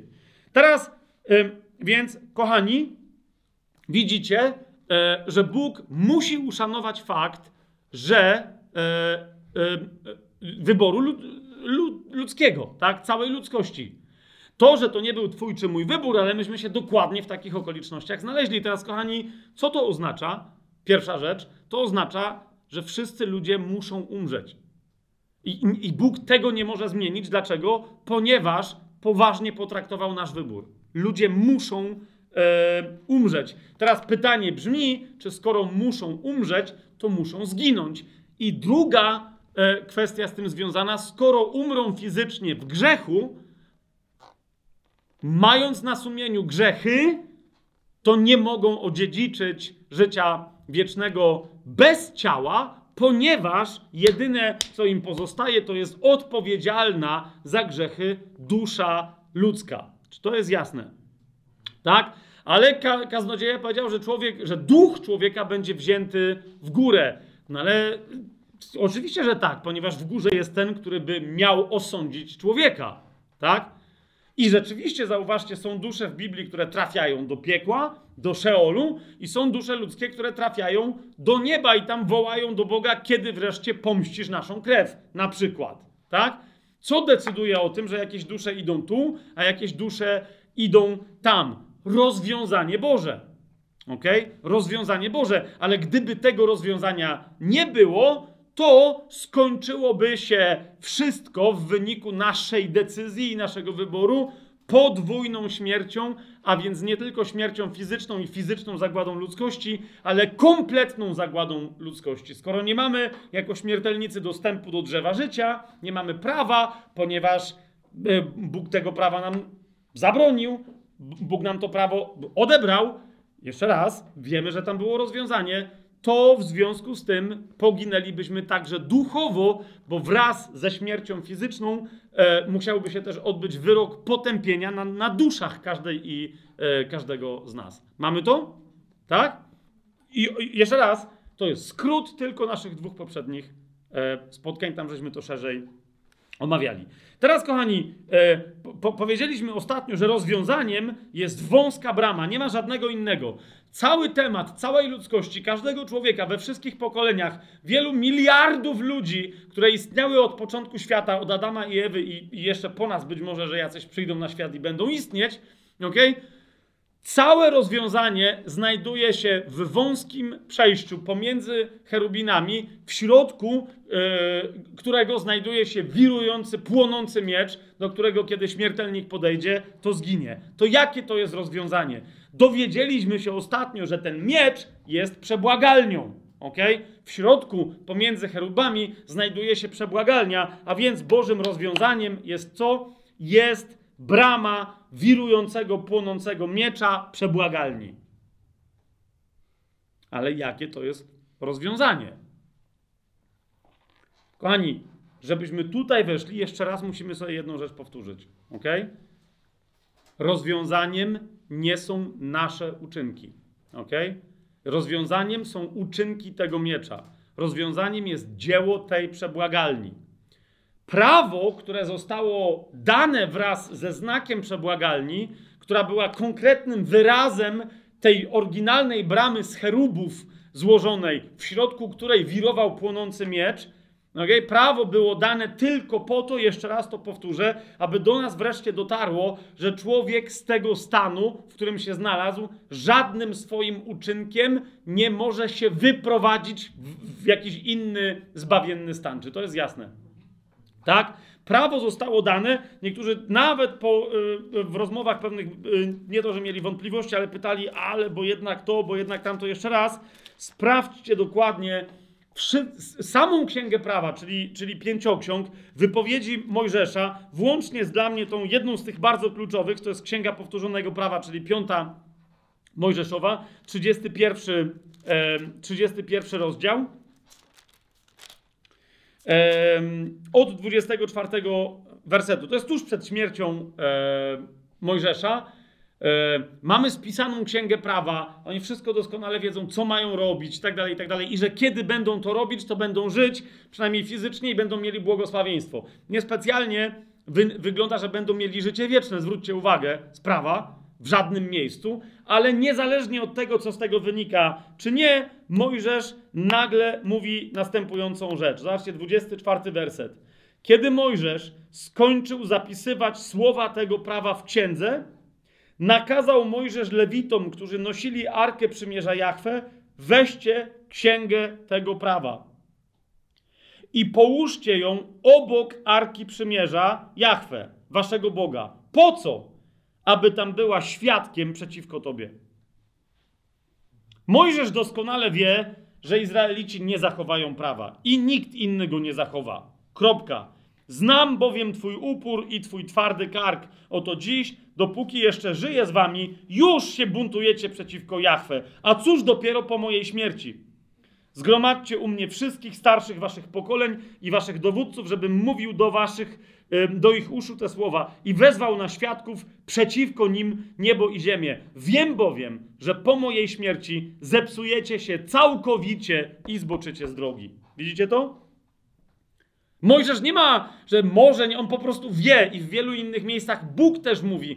Bóg przez Mojżesza mówi, a kiedy spadną na was przekleństwa, jeszcze raz poczytajcie w wielu miejscach. Bóg wie, że Żydzi e, nie wypełnią prawa, ale jeszcze raz, to nie stanowi problemu. Pamiętacie, co sobie powiedzieliśmy ostatnio? Prawo zostało dane po to, aby po pierwsze pokazać ludziom grzech, po co? Żeby ludzie znienawidzili grzech, żeby zapragnęli wolności od niego, żeby, do, żeby, żeby wreszcie doznali o, ekstremalnego, ostatecznego obrzydzenia grzechem. A po drugie, żeby zauważyli, mając to obrzydzenie w sobie, że sami z siebie nigdy się go nie pozbędą. Mogą się spinać jak chcą i zawsze będą w nim lądować. Czemu? Ponieważ ciało ich do tego zmusi. Musi przyjść inne rozwiązanie. Rozwiązanie znajduje się nie na obrzeżach, nie w prawie, ale w samym centrum, w świątyni, w świątyni w świętym świętych, a w świętym świętych na wieku Arki Przymierza, gdzie jak słyszycie, prawo leży tylko po to, żeby oskarżać, tak? Żeby skończyć to oskarżenie, ponieważ w samym centrum, centrum, centrum znajduje się przebłagalnia.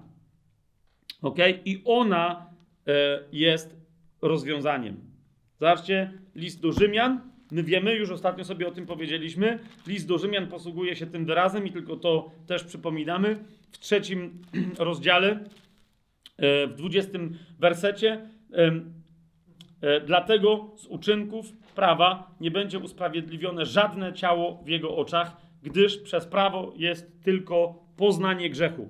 Ok? E, w liście do Rzymian w siódmym rozdziale od siódmego wersetu opisuje jasno, E, funkcję prawa, Paweł, cóż więc powiemy, że prawo jest grzechem? Nie daj Boże.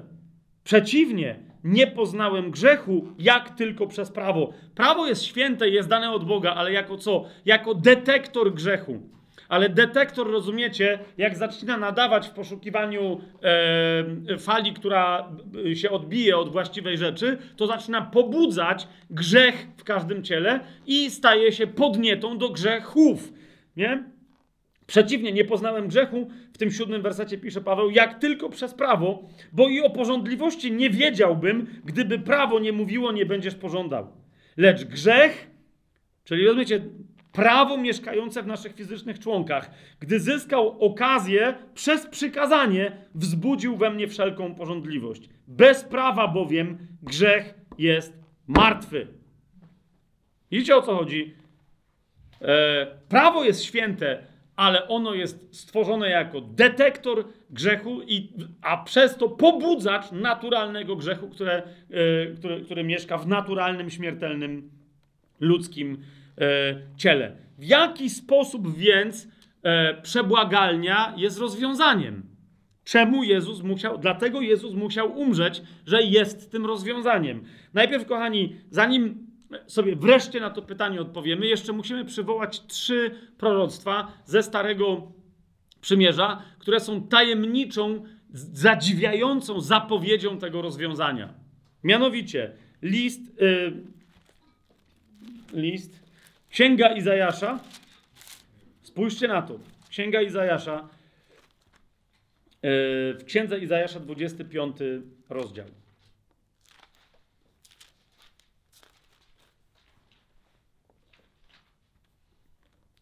Od szóstego wersetu. Nie? Ludzie wiedzą, że muszą umrzeć. Jak umrą, ich dusza stąpi do Szeolu i to jest koniec, niczego nie będą wiedzieć. A Bóg tymczasem mówi następującą rzecz. 25 rozdział od szóstego wersetu. Na tej górze Jachwę zastępów wyprawi wszystkim ludom ucztę z tłustych potraw.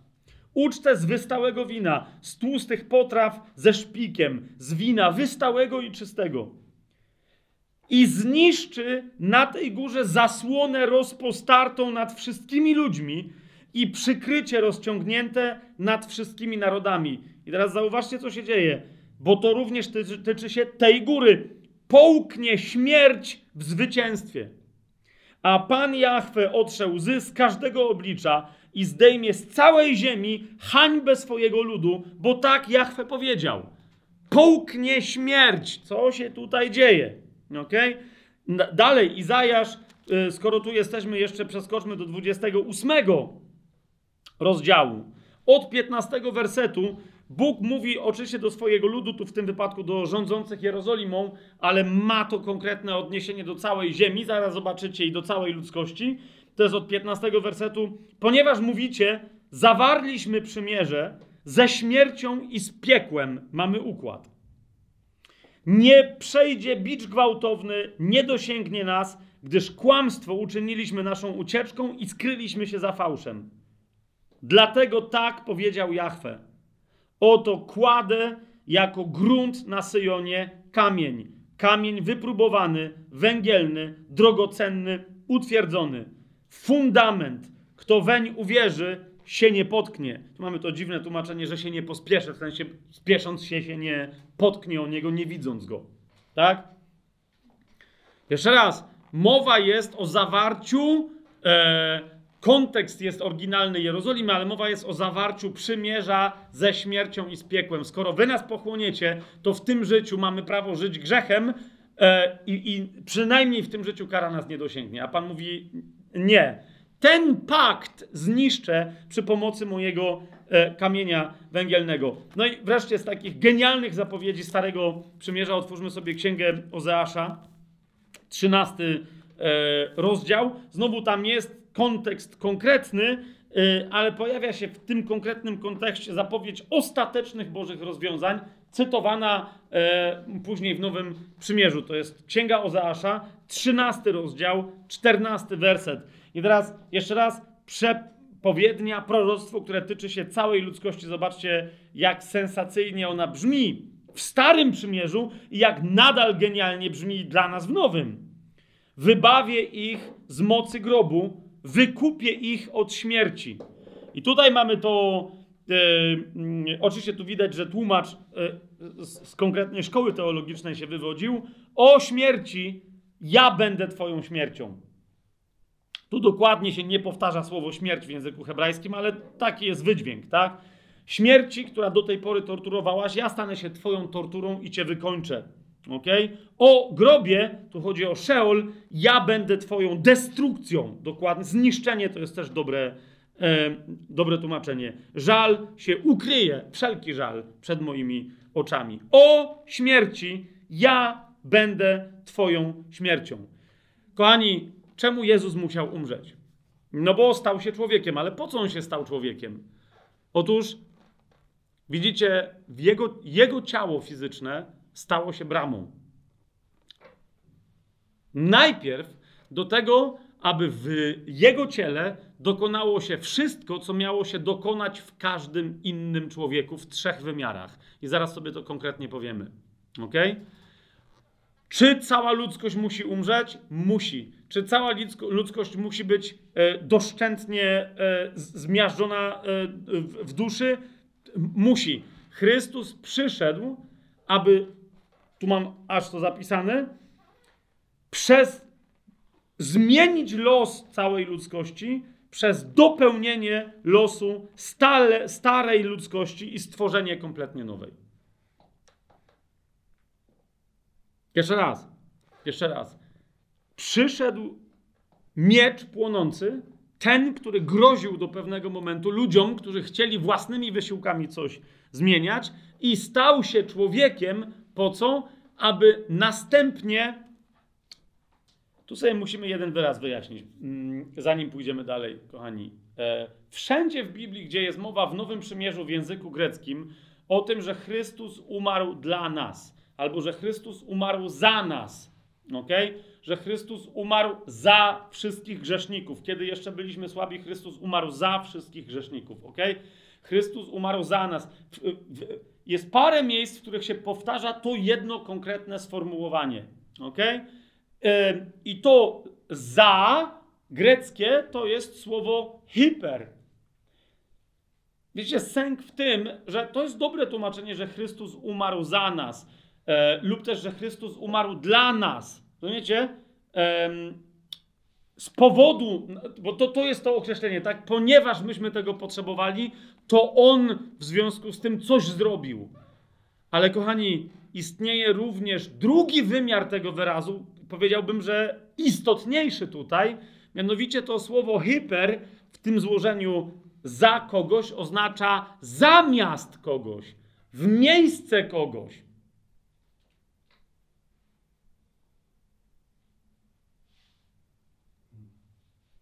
Ja nie, nie mówię, nie, nic, więcej nie, nic więcej do tego nie dołożę, albo masz z tego objawienie, albo rozumiesz, to nie chodzi o to, że on umarł i jego śmierć coś zrobiła dla mnie czy dla ciebie. Kapujesz? On w swojej śmierci przeżył zamiast ciebie i zamiast mnie różne rzeczy, zamiast ciebie i zamiast mnie wziął pewne rzeczy w moje miejsce. Rozumiesz o co chodzi? Do, tak skutecznie, że ja się już nie muszę, jeżeli tylko znajdę sposób, jak teraz, rozumiesz, ja mam to zaaplikować do swojego życia, to ja się już w tym miejscu nie znajdę. Czy to jest jasne? Ok? Więc ja pamiętam, że miałem tu sobie nawet zapisałem to w ten sposób, że miałem, tu, tu, mam potem w notatkach, miałem kiedyś taką fazę, że sobie zapisywałem wszędzie, gdzie pisałem, że Jezus umarł za mnie, za nas i tak dalej, i tak dalej, pisałem za, Jezus umarł za nas, za nasze grzechy i tak dalej, i tak dalej, e, ale zwłaszcza za nas, pisałem za i w nawiasie miast. Nie? Ponieważ faktem jest, że z naszego powodu i dla nas to zrobił. Ale to, że ta jego akcja była skuteczna, wynika z tego, że on to zrobił zamiast nas. Zrobił coś, przyjął coś na siebie w nasze miejsce. Czy to jest jasne? Ok? Bóg, zauważcie, nie będę się teraz na ten temat y, y, y, rozwijać, ale w liście do Hebrajczyków, na przykład w dziesiątym rozdziale, mamy cały opis. W ogóle list do Hebrajczyków pokazuje Jezusa jako tego, który odpowiada Bogu na jego wezwanie, nie aby pełnić prawo, z którego nic nie wynika, ale on szuka człowieka cielesnego i śmiertelnego, który będzie w stanie złożyć taką właśnie ofiarę, która w sobie zbierze e, zniszczenie całej ludzkości. Nie wiem, czy, czy rozumiecie. Wszystko to, co miało być dla, dla ludzkości druzgocące. Śmierć pierwsza, śmierć druga, potępienie, każdy rodzaj duchowej, duszewnej, emocjonalnej destrukcji, jakie wynikają z wyboru ludzkości, potwierdzanego później przez wybór każdego człowieka. Bo wiecie, pierwszy zgrzeszył, wszyscy od tej pory umarli, ale potem wszyscy zgrzeszyli. Nie ma człowieka nieodpowiedzialnego za grzech, jeżeli odpowiednio długo żyje, by stać się świadomym i rozróżniać między dobrem a złem. Jasne? Wszyscy zgrzeszyli i są pozbawieni chwały yy, i są pozbawieni chwały Bożej. Natomiast Pan potrzebował kogoś, kto wreszcie tamtą decyzję odmieni, decyzję, by być nieposłusznym. Tak? Spójrzcie, ta, ta, ta, kluczowa rozmowa, musimy sobie ten list do Hebrajczyków otworzyć, to jest dziesiąty rozdział.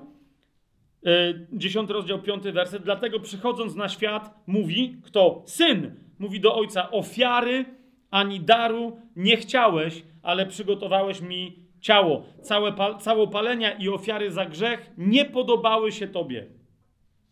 Dlaczego? Pamiętacie Pana, który cały czas mówi: posłuszeństwa pragnę, nie krwawej ofiary. Krwawa ofiara jedynie pokazuje, co? Bo krwawa ofiara była składana, rozumiecie, do czego była potrzebna krew?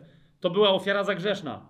Głównie, tak? Ona miała tylko pokazywać ludziom e, straszliwe skutki ich e, decyzji pierwszej i wszystkich następnych decyzji, a nie rozwiązanie. Ok? Bóg mówi: Nie chcę tych ofiar bo nie chcę waszego grzechu, tak? Posłuszeństwa pragnę, a nie krwawej ofiary. W innym miejscu miłosierdzia pragnę. Chcę wam okazać miłosierdzie bez krwawej ofiary. Wszystkie te krwawe ofiary mają tylko zademonstrować bezsens waszych uczynków, tak? Natomiast ten, który mógł złożyć skutecznie jedną, jedyną właściwą ofiarę, i teraz sobie wyjaśnimy jaką, musiał przyjść w ciele, a to ciało musiało być zniszczone. Zaraz wyjaśnimy dlaczego. Zwróćcie uwagę, list do Filipian też w drugim rozdziale dokładnie o tym mówi. Jak mówi, że Chrystus stał się człowiekiem i tak dalej, i tak dalej, to co podkreśla? Nie konieczność śmierci Jezusa, ale konieczność pojawienia się człowieka, który od początku do końca będzie posłuszny. Ok? List do Filipian, drugi rozdział. Siódmy werset. On ogołocił samego siebie, przyjmując postać sługi i stając się podobnym do ludzi a z postawy uznany za człowieka uniżył samego siebie. Zwróćcie uwagę na ten tekst i był posłuszny aż do śmierci i to śmierci krzyżowej. We wszystkich innych miejscach jest to e, podkreślane. Wróćmy do listu do, do Hebrajczyków w dziesiątym e, rozdziale, właśnie w piątym wersecie ofiary ani daru nie chciałeś, ale przygotowałeś mi ciało. W ósmym wersecie po co? Właśnie, żeby ono jedno zginęło, ale wreszcie w skuteczny sposób dla całej reszty ludzkości. W ósmym wersecie zobaczcie. Dobrze, czytajmy dalej siódmy werset. Oto przychodzę. Na początku księgi jest napisane o mnie, abym spełniał Twoją wolę, o Boże. Posłuszeństwo, powiedziawszy wyżej, ofiar, darów, całopaleń i tych za grzech nie chciałeś i nie podobały się Tobie, chociaż składa się je zgodnie z prawem. Zauważcie. Tak? Następnie powiedział: Oto przychodzę, abym spełniał Twoją wolę, o Boże. I zobaczcie ten genialny tekst w dziesiątym wersecie. Za sprawą tej woli jesteśmy uświęceni przez ofiarę ciała Jezusa Chrystusa raz na zawsze. Za sprawą tej woli, by przyjść w ciele i w ciele okazać posłuszeństwo, mimo że Jezus wziął na siebie ciało dokładnie takie samo jak nasze, a więc w nim, rozumiecie, panowało prawo grzechu. Zwróćcie uwagę. Tak? Miał dokładnie takie samo ciało, ale we wszystkich innych miejscach w liście do Hebrajczyków, zauważycie, list do Hebrajczyków mówi, że skoro on miał ciało grzech, ciało śmiertelne, bo miał, to miał ciało grzechu, to musiał być kuszony. Ale czym on się różnił od nas, że nigdy nie zgrzeszył? List do Hebrajczyków, yy, czwarty rozdział, piętnasty werset. Nie mamy bowiem najwyższego kapłana, który by nie mógł współczuć naszym słabościom, ale kuszonego we wszystkim, podobnie jak my, tyle tylko, że on nie miał grzechu, ani jednego. Rozumiecie?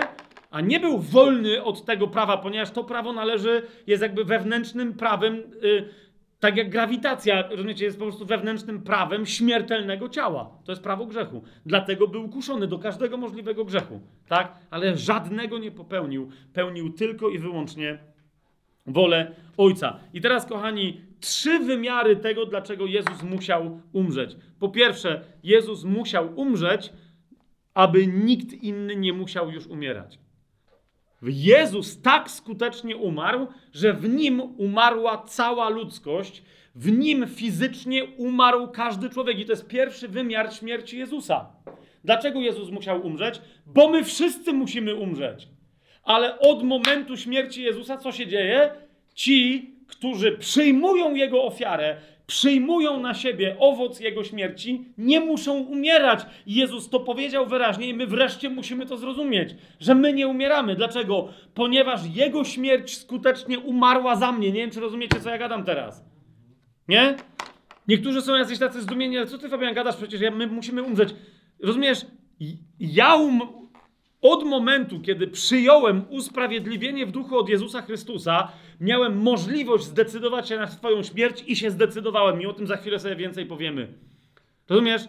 Ale nie śmierć będzie decydować o tym, kiedy mnie ma wziąć. To ja decyduję o śmierci tego ciała, ponieważ nie będę żyć nigdy dalej w tym ciele. Tak? Jezus dokonał w ramach swojej śmierci zamiany, ale na razie my mówimy o tym co Jezus w ramach swojej śmierci zniszczył.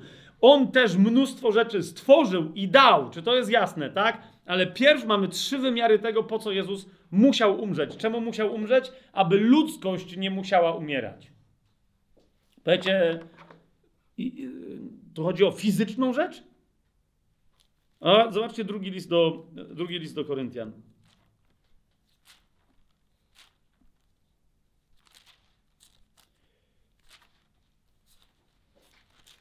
Oczywiście piąty rozdział, jeżeli gdzieś miałbym w Biblii znaleźć najważniejszy rozdział, e, w, w, w całej jakiś wskazać, to ewidentnie piąty, taki, który zawiera najwięcej fundamentalnych prawd, to piąty rozdział drugiego listu do Koryntian jest takim rozdziałem.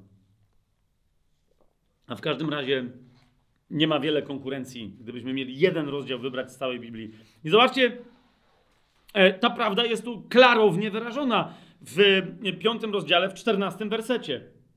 Oczywiście Paweł się do niej odwołuje jako no nie najważniejszej w tym momencie, bo ma ważniejsze rzeczy do powiedzenia w tym e, rozdziale, ale ta prawda jest tu klarownie wyrażona. Miłość Chrystusa bowiem przymusza nas, jako tych, którzyśmy już uznali albo rozpoznali, my dowiedzieliśmy się i odkryliśmy, że to jest prawda, że co? Że skoro jeden umarł za wszystkich, to wszyscy już umarli. Ja nie wiem, czy rozumiecie. Widzisz, na czym polega różnica pierwsza między człowiekiem usprawiedliwionym i nieusprawiedliwionym? Na tym, że człowiek, który przyjmuje od Chrystusa usprawiedliwienie, już więcej fizycznie nie umrze. Zrozum, powiesz, ale jak to, ale moje. Tak to, twoje ciało umrze fizycznie, ale rozumiesz, ono nie, to umieranie twojego, ono nagle staje się, zobaczcie jak się zaczyna piąty rozdział. Wiemy bowiem, że jeśli zostanie zniszczony ten namiot naszego ziemskiego zamieszkania, o czym Paweł mówi? O ciele. Ale zauważ, on mówi, ja nie jestem namiotem. Ja w tym namiocie mieszkam. W momencie, kiedy przyjmujesz usprawiedliwienie od Pana, to przyjmujesz co? Dar tego to jest pierwsze, że Twoja fizyczna śmierć została przez Niego wzięta. Rozumiesz? On fizycznie umarł za Ciebie. Fizycznie. Ty nie umrzesz. Tylko ten namiot spadnie. Rozumiesz, to jest pierwsza, najistotniejsza rzecz. Skoro jeden umarł, to wszyscy umarli. Dlaczego? Bo on umarł za wszystkich.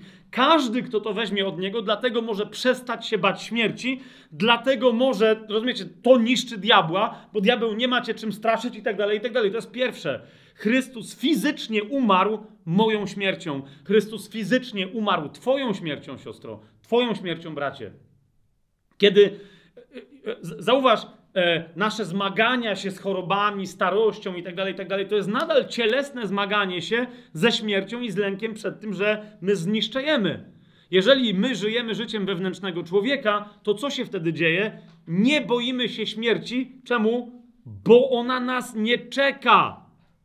Tak? Ale jeszcze raz. Zobaczcie, drugi list. Do... E, tych fragmentów jest więcej, my nie mamy czasu, bo chcemy, żeby te nasze odcinki były krótkie. Drugi do Koryntian, piąty rozdział, czternasty werset. Skoro jeden umarł za wszystkich, to wszyscy umarli. A umarł za wszystkich, piętnasty werset. Widzicie to? Halo? Widzicie to? Czy są ciężkie szoki? E, ej, czy ja mogę tu jeszcze trochę kawy dostać? Byłbym, troszeczkę byłbym wdzięczny. Zacznę teraz list do Hebrajczyków razem e, ze mną. Drugi rozdział, znowu, dziewiąty werset. Tam, gdzie jest mowa o już ukoronowanym chwałą Jezusie, jednocześnie ta sama prawda się pojawia. Widzimy Jezusa. To jest drugi rozdział do Hebrajczyków, dziewiąty werset. Widzimy Jezusa, który stał się niewiele mniejszy od aniołów, ukorowa- teraz ukoronowanego chwałą i czcią za cierpienia śmierci. Uważajcie, aby z łaski Boga zakosztował śmierci za wszystkich. I pamiętajcie, za każdym razem tam się pojawiają w tych fragmentach stwierdzenia hiper za wszystkich, zamiast wszystkich. On zakosztował śmierci zamiast wszystkich. Ok? Teraz zauważcie, Jezus to zapowiedział. On mówi, że w momencie, kiedy to się dokona, wystarczy, że przez wiarę przyjmiecie to, co ja zrobiłem, i od tej pory więcej nie umrzecie. Spójrzcie w tym kontekście, to nie są żadne metafory Jezusa, to jest konkretna zapowiedź. Ewangelia Jana, 5 rozdział, 24 werset. Amen. Amen. Powiadam wam, kto słucha mojego słowa i wierzy temu, który mnie posłał, ma życie wieczne i nie będzie potępiony, ale już przeszedł ze śmierci do życia. Czy to widzicie? Jak to?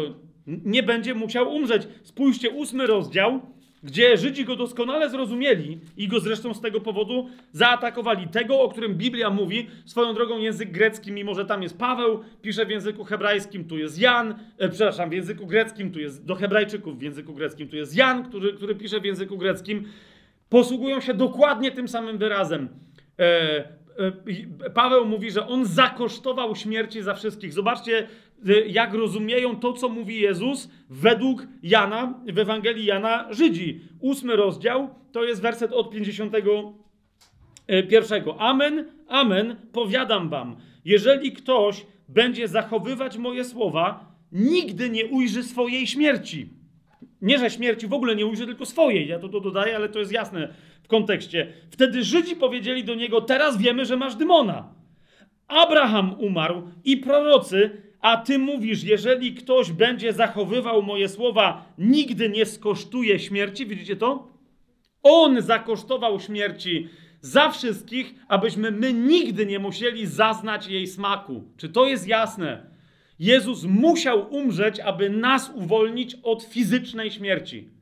Jak to się stało, to o tym za chwilę, bo on dokonał, rozumiecie, on jest bramą, w której się dokonuje podmiana. Ale pierwsza rzecz, popatrzcie, zobaczcie teraz na jego krzyż. Popatrzcie teraz na jego krzyż. Na krzyżu nie umiera jeden człowiek. Na krzyżu umiera cała ludzkość. Rozumiecie, w tym jednym ciele wyobraź sobie, jaka, jakie, jest, jakie może być cierpienie śmierci. Kogoś, kto umiera w Auschwitz, kogoś, e, kto się nawet nie urodził, bo został zabity w łonie matki, kogoś, kto zginął w wypadku, kogoś, kto umarł na łożu śmierci, bo zachorował na gruźlicę. Rozumiesz, ile jest cierpienia w jednej śmierci, w ciele Jezus, Jezus w swoim ciele umierał każdą śmiercią każdego człowieka, który się pojawił od Adama i Ewy, aż do każdego, który będzie ostatnim człowiekiem na tej ziemi. Rozumiecie o co mi chodzi? Każdą śmiercią Jezus umarł za wszystkich, aby ci, którzy w Niego uwierzą, nie musieli umierać tymi swoimi śmierciami. On wziął od nas śmierć. Rozumiecie? Śmierci ja będę Twoją śmiercią. Jest wyraźnie powiedziane, że On połknie śmierć w swoim zwycięstwie. Rozumiecie? On wziął dosłownie w siebie naszą fizyczną śmierć. List do Rzymian w szóstym rozdziale dlatego właśnie mówi, że my y, doznajemy usprawiedliwienia w duchu, kiedy wierzymy w Jezusa. Tak? Ale zauważcie, że mówi jednocześnie, to nas uzdatnia do czego? Aby zdecydować o swojej śmierci. Siostro i bracie, czy już zdecydowałaś, czy już zdecydowałeś o swojej śmierci? Tu akurat my się, e, tu akurat dzisiaj obecnych wszystkich znam, więc ja wiem, że już żeśmy zdecydowali, ale co to jest za decyzja? Zauważ, człowiek duchowy może się zdecydować, kiedy umrze. Czemu by miał na coś czekać? Gdzie ta decyzja? Czym ona się wyraża? To jest decyzja na chrzest wodny. Nie woda, rozumiesz, nie obrzędy, to nie o to chodzi. To jest tylko publiczna deklaracja. Człowiek mówi, jak Jezus udusił się na krzyżu, tak ja teraz decyduję, moją decyzją. Zwróć uwagę, co się dzieje. Skoro On umarł za ciebie swoją śmiercią, to teraz ty możesz dokładnie w ten sposób pozbyć się swojego ciała i uznać, że ono już jest martwe, ponieważ ktoś już umarł śmiercią twojego ciała. Rozumiecie, co ja mówię? Patrz. Yy, i, I, jeżeli, tak jak widzisz, tak jak w raju, tak? Ludzie e, zjedli z drzewa życia i wiedzieli, rozumiesz, wzięli wtedy w siebie śmierć. Teraz popatrz, ty możesz zjeść nie z drzewa życia, tylko z drzewa poznania dobra i zła. Ty, skoro zjadłeś teraz, rozumiesz, w, w duchu z drzewa życia, którym jest Chrystus, możesz zdecydować o uśmierceniu ciała jako nie swojego. Uzn rozumiesz? Możesz uznać ten, który umarł moją śmiercią, ma prawo do tego ciała, niech ono umiera dokładnie teraz. I to jest de facto kwintesencja e, jednej, jednego aspektu chrztu. To jest decyzja na ukatrupienie mojego ciała teraz. Rozumiecie? Jeżeli ja, ja, wiem, co zrobiłem w chrzcie, i ja wiem, że kiedy przyjdzie kiedyś dzień, że zniknę, nie wiem, zobaczycie mnie martwego, nie wiem, w trumnie, na ulicy, zaszczelonego na plaży, i powiecie, o, Fabian umarł. Jakby rozumiecie, to nie, nie jest. To, to, to zobaczycie tylko namiot, który zostawiłem po sobie. Rozumiesz, który już jest dziurawy, który już łopoce na wietrze. Popatrzcie na mnie. na jakichś pałąkach. Ok? Zobaczcie na list do Rzymian, szósty, e, e, szósty rozdział, od trzeciego wersetu. Czy nie wiecie, że my wszyscy, którzy zostaliśmy ochrzczeni w Jezusie Chrystusie, zostaliśmy zanurzeni w Jego śmierci? Widzicie to? A bo teraz co to oznacza? Dalej. Zostaliśmy więc pogrzebani z Nim przez chrzest w śmierci. Potem jest oczywiście, że abyśmy powstali. Okej, okay, teraz zobaczcie dalej. Yy, piąty, jeżeli bowiem zostaliśmy z Nim wszczepieni w podobieństwo Jego śmierci, to będziemy z nim również yy, w zmartwychwstaniu, ale jeszcze raz zobaczcie szósty werset. Wiedząc, co to oznacza, że nasz stary człowiek został ukrzyżowany razem z nim. Czy to rozumiecie? Po co? Aby ciało grzechu zostało zniszczone, żebyśmy już więcej nie służyli grzechowi. Rozumiecie, że, rozumiesz, że Twoje ciało grzechu i moje ciało grzechu zginęło, kiedy Jezus umarł na krzyżu. Mój chrzest jest tylko, rozumiesz, w duchu jestem nowym stworzeniem, które ma moc wypowiedzieć prawdę na ten temat i przyjąć łaskę tej śmierci. Siódmy werset, kto bowiem umarł, został uwolniony od grzechu. To jest dokładnie to. Grzech, zauważ, to jest następ. Pierwsze, z czym on sobie musiał poradzić, to jest dosłownie śmierć. Czy to rozumiesz? On musiał pokonać fizyczną śmierć. Czyją? Nie swoją On w ogóle, rozumiecie, on cię nie musiał człowiekiem stawać, on musiał pokonać naszą śmierć. A więc jak patrzysz na krzyż, pierwsze co musisz zobaczyć, nie wiem ile osób zginęło, wiecie, w nalotach Drezna, ile osób zginęło w Hiroshimie, w, na, w Nagasaki, ale no wiecie, w Auschwitz, te, wiecie, w jakiejś masakrze Ormian, y, których tam y, Turcja niszczyła. Chodzi mi tylko o to, że kiedy patrzysz na krzyż, nigdy nie zobaczysz większej hekatomby, rozumiesz? Większej masakry ludzkości, jak patrząc na krzyż. Nie widzisz jednego umierającego tam człowieka, ale widzisz tam, jak jeden człowiek umiera zamiast wszystkich innych ludzi. Umiera śmiercią każdego innego człowieka. Po prostu.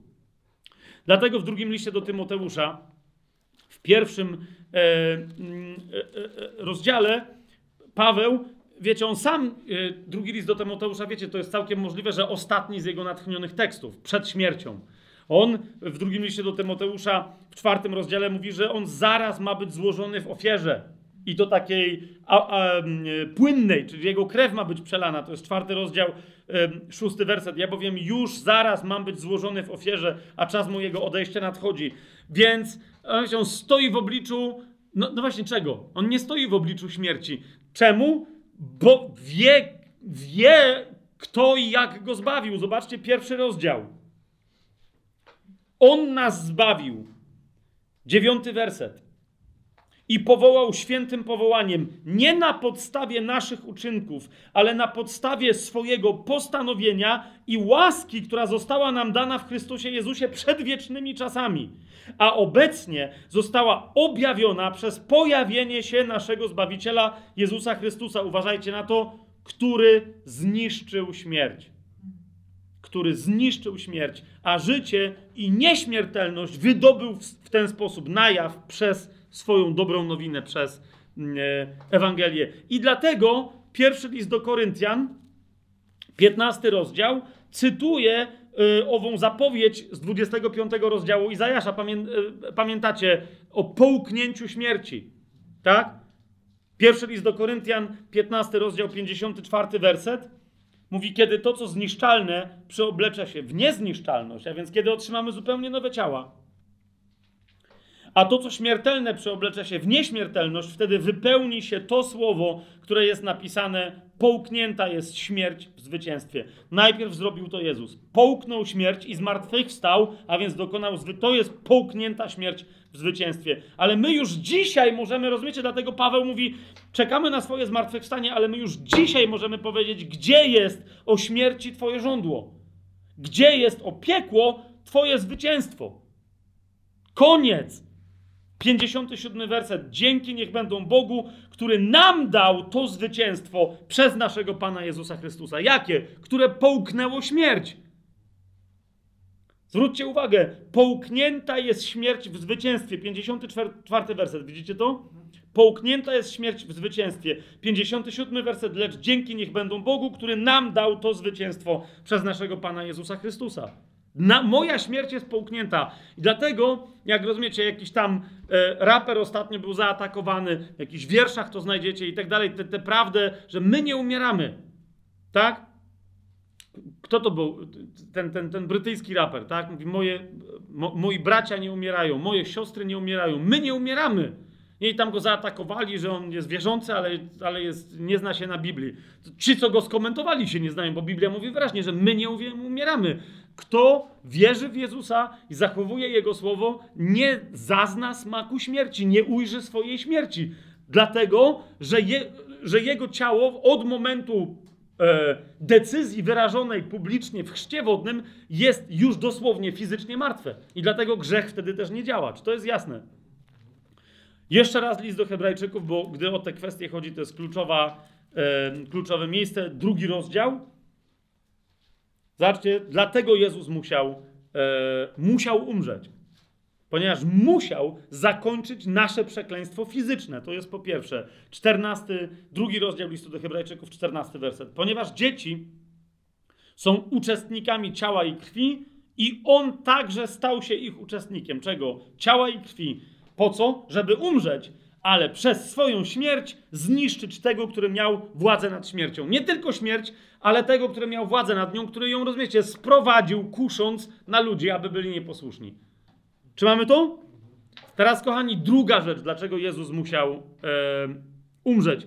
Ponieważ Jezus, e, umierając fizycznie za ciebie i za mnie, zniszczył prawo grzechu, a więc grzech, który działał w naszych członkach. W liście do Rzymian, otwórzmy sobie go w ósmym rozdziale, czytamy, co następuje. Zauważcie, dokładnie zaraz po tym, jak Paweł woła, nie rozpaczliwie, tylko po to, żeby odpowiednio nadać wagę temu, co chce za chwilę powiedzieć. Po tym, jak Paweł woła w siódmym rozdziale, w 24 wersecie, nędzny ja człowiek, któż mnie wybawi z tego ciała śmierci. Teraz czemu ono jest dla mnie dramatyczne? Paweł w siódmy rozdział cały o tym mówi. Nie dlatego nawet, że ja umrę, tylko dlatego, że w ciele śmierci rządzi grzech i nie mogę żyć według tego, jakie ma upodobanie człowiek wewnętrzny i duchowy. Czy to jest jasne? To mnie, to mnie wścieka, że nie mogę czynić dobrze, nie mogę żyć życiem Bożym, bo działa we mnie prawo grzechu. Ale gdybym był wyzwolony z tego ciała śmierci, to prawo grzechu by przestało działać. Zobaczcie, w ósmym rozdziale mówi, bo, bo, bo zaraz w 27 rozdziale, w 25 wersecie mówi, ale dziękuję Bogu przez Jezusa Chrystusa, naszego e, Pana. Dlaczego? I ósmy rozdział nam to wyjaśnia. Dlatego teraz żadnego potępienia nie ma dla tych, którzy są w Jezusie Chrystusie. Rozumiesz o co idzie? Przez wiarę wchodzisz w Jego zmartwychwstanie, otrzymujesz Jego życie, otrzymujesz Jego naturę, otrzymujesz Jego usprawiedliwienie. O tym będziemy mówić następnym razem. Tak? Przez wiarę On odbiera ci całe Twoje stare życie, włącznie z e, końcem tego starego życia, którym by była Twoja fizyczna śmierć.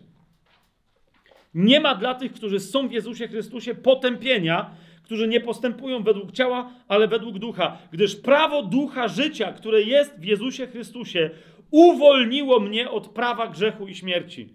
Patrzcie dalej. Co bowiem było niemożliwe dla prawa, w czym było ono słabe z powodu ciała. To jest to. Prawo, kiedy przemawia do ducha ludzkiego, rozumiecie, jedyne co odbiera, to sprawiedliwość Syna Bożego. I prawo się cieszy.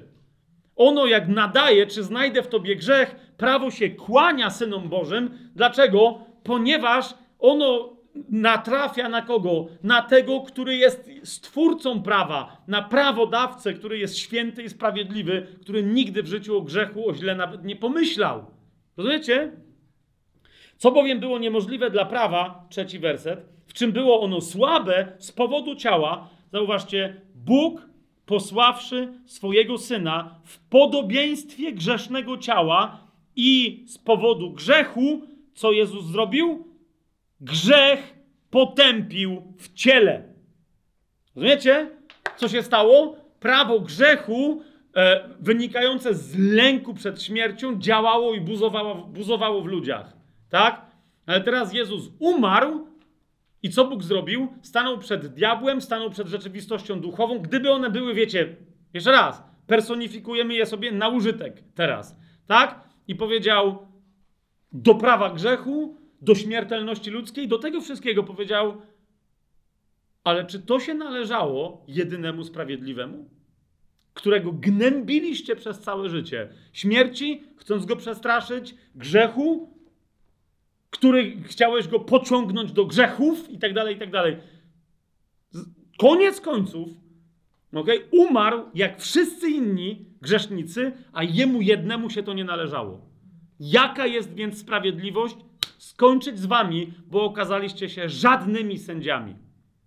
Zrobiliście coś, czego wam nie wolno było zrobić. Ok? Rozumiecie? Chrystus umierając bezgrzeszny, co zrobił? Potępił grzech w ciele. Powiedział mu, jest ktoś, kto cię pokonał. Pokonał śmierć, jasne? Pokonał grzech. Zwróćcie uwagę, to jest jeszcze nie temat grzechów, to jest temat grzechu. Tej zasady, która pobudza ludzi do grzechów. Rozumiecie? On go pokonał. Grzech, który nas potępiał, został potępiony przez Jezusa e, w jego ciele. I, i jak? Zobaczcie w liście do Galacjan. I nie tylko, że został potępiony, czyli on mu pokazał od tej pory w ludziach, który, którzy będą żyli po mnie, których ja stworzę jako nową, jako nową ludzkość, których ja stworzę jako nowy Adam, nie masz prawa się pojawiać. Ponieważ nie było prawa dla ciebie, aby działać na mnie, skoro nie masz tak naprawdę władzy nad człowiekiem. Ok? Potępił. Ale Jezus nie tylko grzech potępił, lecz wiecie co zrobił? Kompletnie go zniszczył. Ok? Jak? W liście do Galacjan najpierw czytamy, że wziął na siebie całe przekleństwo, które na siebie zaciągnęli ludzie. Wybaczcie, że zrobię teraz taką wycieczkę, ale to jest temat, który zawsze wraca, e, niekoniecznie w kontekście, który teraz poruszamy, ale chcę coś powiedzieć, żeby pewną rzecz nam yy, unaocznić. Sobie też, wam uświadomić.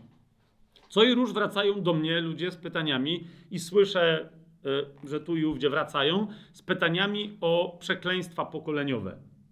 Nie? Czy chrześcijanin może cierpieć z tego powodu, że jego babka, pradziadek, e, ktoś tam jeszcze w linii prostej gdzieś tam w przeszłości zgrzeszył, podpisał pakt z szatanem, nieważne, rzucił przekleństwo na swoją rodzinę, ściągnął klątwę na swoją rodzinę. Wiecie o co mi chodzi, nie? E,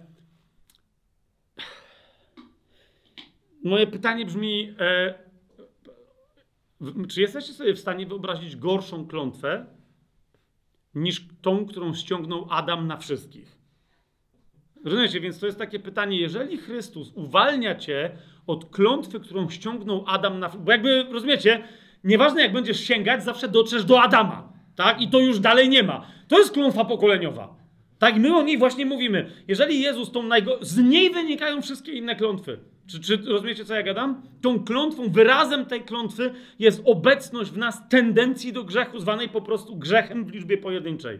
Tak?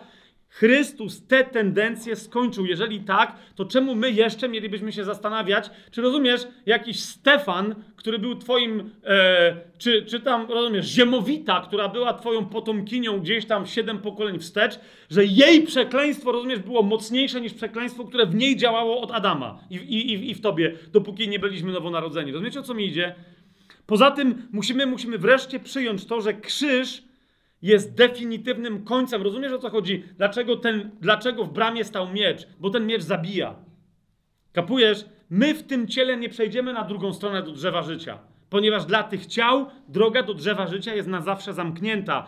Jezus w sobie, w tej bramie, skończył pewne rzeczy tak, aby one, rozumiecie, umarł, zakończył temat grzechu w nas, a więc on pokończył pewne rzeczy, z którymi razem My, gdybyśmy kończyli, to byśmy zginęli, tak? Ale Jezus zamiast nas je pokończył, tak, żebyśmy nas zostawiając, abyśmy nie zginęli i przez Niego przeszli. Rozumiecie? Przejście przez Niego, co oznacza, przez Niego jako przez bramę, to jest, to jest pierwsze, dlatego On musiał umrzeć, oznacza zostawienie na krzyżu, na, rozumiecie, my do zmartwychwstania przechodzimy przez Jego krzyż. I na krzyżu co zostaje? Nasza fizyczna śmierć, cechy, wszystkie najgorsze, diaboliczne i przekleństwo naszego starego ciała, starego, cielesnego, duszewnego człowieka. My, rozumiesz? Dlatego jest powiedziane w liście do Rzymian, że nasz stary człowiek cały zawizł z nim na krzyżu. Rozumiesz, ty przejdziesz na drugą stronę tylko i wyłącznie z tym wszystkim, co Jezus Chrystus w krzyżu ci dał. Nic z tego życia, z tego wszystkiego, co było w nas przeklęte, co było w nas grzeszne, co było w nas stare, nie przedostanie się na drugą stronę. My wreszcie to musimy zrozumieć. Chrześcijaństwo, które głosi innym ludziom Chrystusika, przepraszam teraz za to określenie, bo nie chcę Pana Jezusa poniżać, tylko to, co oni robią, rozumiecie, Chrystusika, który jest dodatkiem dla ludzi do ich obecnego życia, jakby nie żyje się im źle, ale jeszcze masz ekstra błogosławieństwa, albo żyje się im źle, co teraz Jezusik może zrobić, Chrystusik, żeby ci to żyćko poprawić? Rozumiesz? Ale to jest nadal poprawić ci co? Przypudrować. Mnie się to trochę, wiecie, to chrześcijaństwo dzisiaj, przepraszam was, ale kojarzę z, z, z, z przyperfumowanym e, smrodem e, francuskich dworów e, w czasie, kiedy, rozumiecie, na dworze francuskim się robiło e, wszystko pod ścianami, ok, sikało i dwójeczka i, i tak dalej, wszystko to, to wersal, tak, pewnym dokładnie tak wygląda, jak pierwszy raz o tym przeczytałem, chyba u, yy, u Łysiaka, potem u innych, rozumiecie, to było yy, cały czas damy dwo, rozumiecie, perfumy francuskie służyły dokładnie temu, żeby tego wszystkiego nie sprzątać. Rozumiecie, pudry służyły czemu? Że peruki służyły czemu? Żeby przykryć te zawszone łby. Rozumiecie, że damy dworu chodziły ze złotymi kowadełkami i młoteczkami. Tu się wyciągało pach, rozumiecie, bdam, bdam, bdam i cały dwór dzwonił po prostu. O, jakie piękne dzwonienie złotymi dzwonkami. To było maltretowanie wszy, które, rozumiecie, bo tam był brud i smród, który był przykryty pudrem, przykryty peruką, przykryty perfumami, rozumiecie, ale nadal syf pozostaje syfem. Tak? I mnie się niestety z czymś takim e, kojarzy chrześcijaństwo, które może na pierwszy rzut e, oka, pierwszy rzut ucha i pierwszy rzut nosa może wyglądać, że elegancko pachnie. Ale to rozumiecie, no elegancko pachnie, natomiast im gorszy cap, tym lepszym jest nosiwem dla co niektórych rodzajów perfum, tak? Kadzidełka, te wszystkie hinduskie czy indyjskie są robione wszystkie na krowich plackach. Tak? Dlatego, że po, po prostu to jest najlepszy nośnik e, tego, co potem w nosie my myślimy, że czujemy, no, jaki egzotyczny, piękny zapach, no nie? Więc jeszcze raz, e, to jest, rozumiecie, wszystko, co jest stare i cały problem nawet nowonarodzonych chrześcijan dzisiaj polega dokładnie na tym, nie? Na tym, że chcieliby sobie zostawić coś ze starego człowieka. Niekoniecznie na zawsze, ale jeszcze na chwilę. Jest jeszcze jakiś rodzaj słabości, grzeszku, rozumiecie, który lubią, który nawet może i kochają, nie? z którym jest im wygodnie i dobrze. I jest taką gnojóweczką, ale codzienną dla hipopotamka. I to jest o tym jedna z najstraszniejszych, gdy chodzi o wyrażenie tej prawdy książek, mówi, ale mówi genialnie i mówi całą prawdę. To jest e, skruszenie zewnętrznego człowieka i uwolnienie ducha. Watchmana New, on dokładnie o tym mówi, jakby jest zupełnie bezkompromisowy. Mówi, że im bardziej chcesz chodzić w duchu, chcesz, żeby wszystkie twoje modlitwy były wysłuchane, chcesz, żeby pierwsze, co musisz się zdecydować na śmierć starego człowieka. Nie to, że ty masz go, do... ona jest dokonana w Chrystusie. Chodzi tylko o to, żebyś ty się zgodziła, żebyś ty się na to zgodził. Rozumiesz? Fizyczną śmierć, dwa, śmierć grzechu w tobie. Dlatego my czasem potrzebujemy, rozumiecie, powrotu do prawa, nie żeby go przestrzegać, ponieważ my go przestrzegamy, kiedy mamy naturalnie, a mamy naturalnie żyjące serca, na których prawo jest wypisane. Ale po co potrzebujemy zetknięcia z prawem? Żeby zobaczyć, jak ono osądzało grzech, żebyśmy my się nauczyli jego postawy, żebyśmy się wreszcie zaczęli brzydzić grzechem. Czasem rozmawiam z braćmi, z siostrami, którzy mają problem z takim czy innym grzechem, nie mogą się od niego uwolnić, mówią, no robię wszystko, co mogę i tak dalej. Moje pytanie brzmi, czy ty się nim brzydzisz? Czy ty się nim brzydzisz? Nie?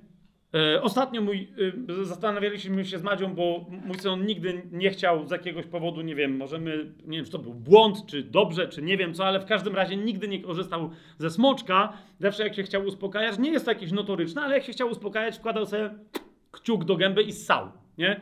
I teraz to jest takie, no może byłoby dobrze, żeby już, nie wiem, przestał powoli tego kciuka ssać, ale rozumiesz, co teraz powiesz dziecku, że to jest B czy coś? Jak mu mówię, że to czy tam to jest B, to okej, okay, ale on palec on wie, że nie jest B, bo go zawsze uspokaja.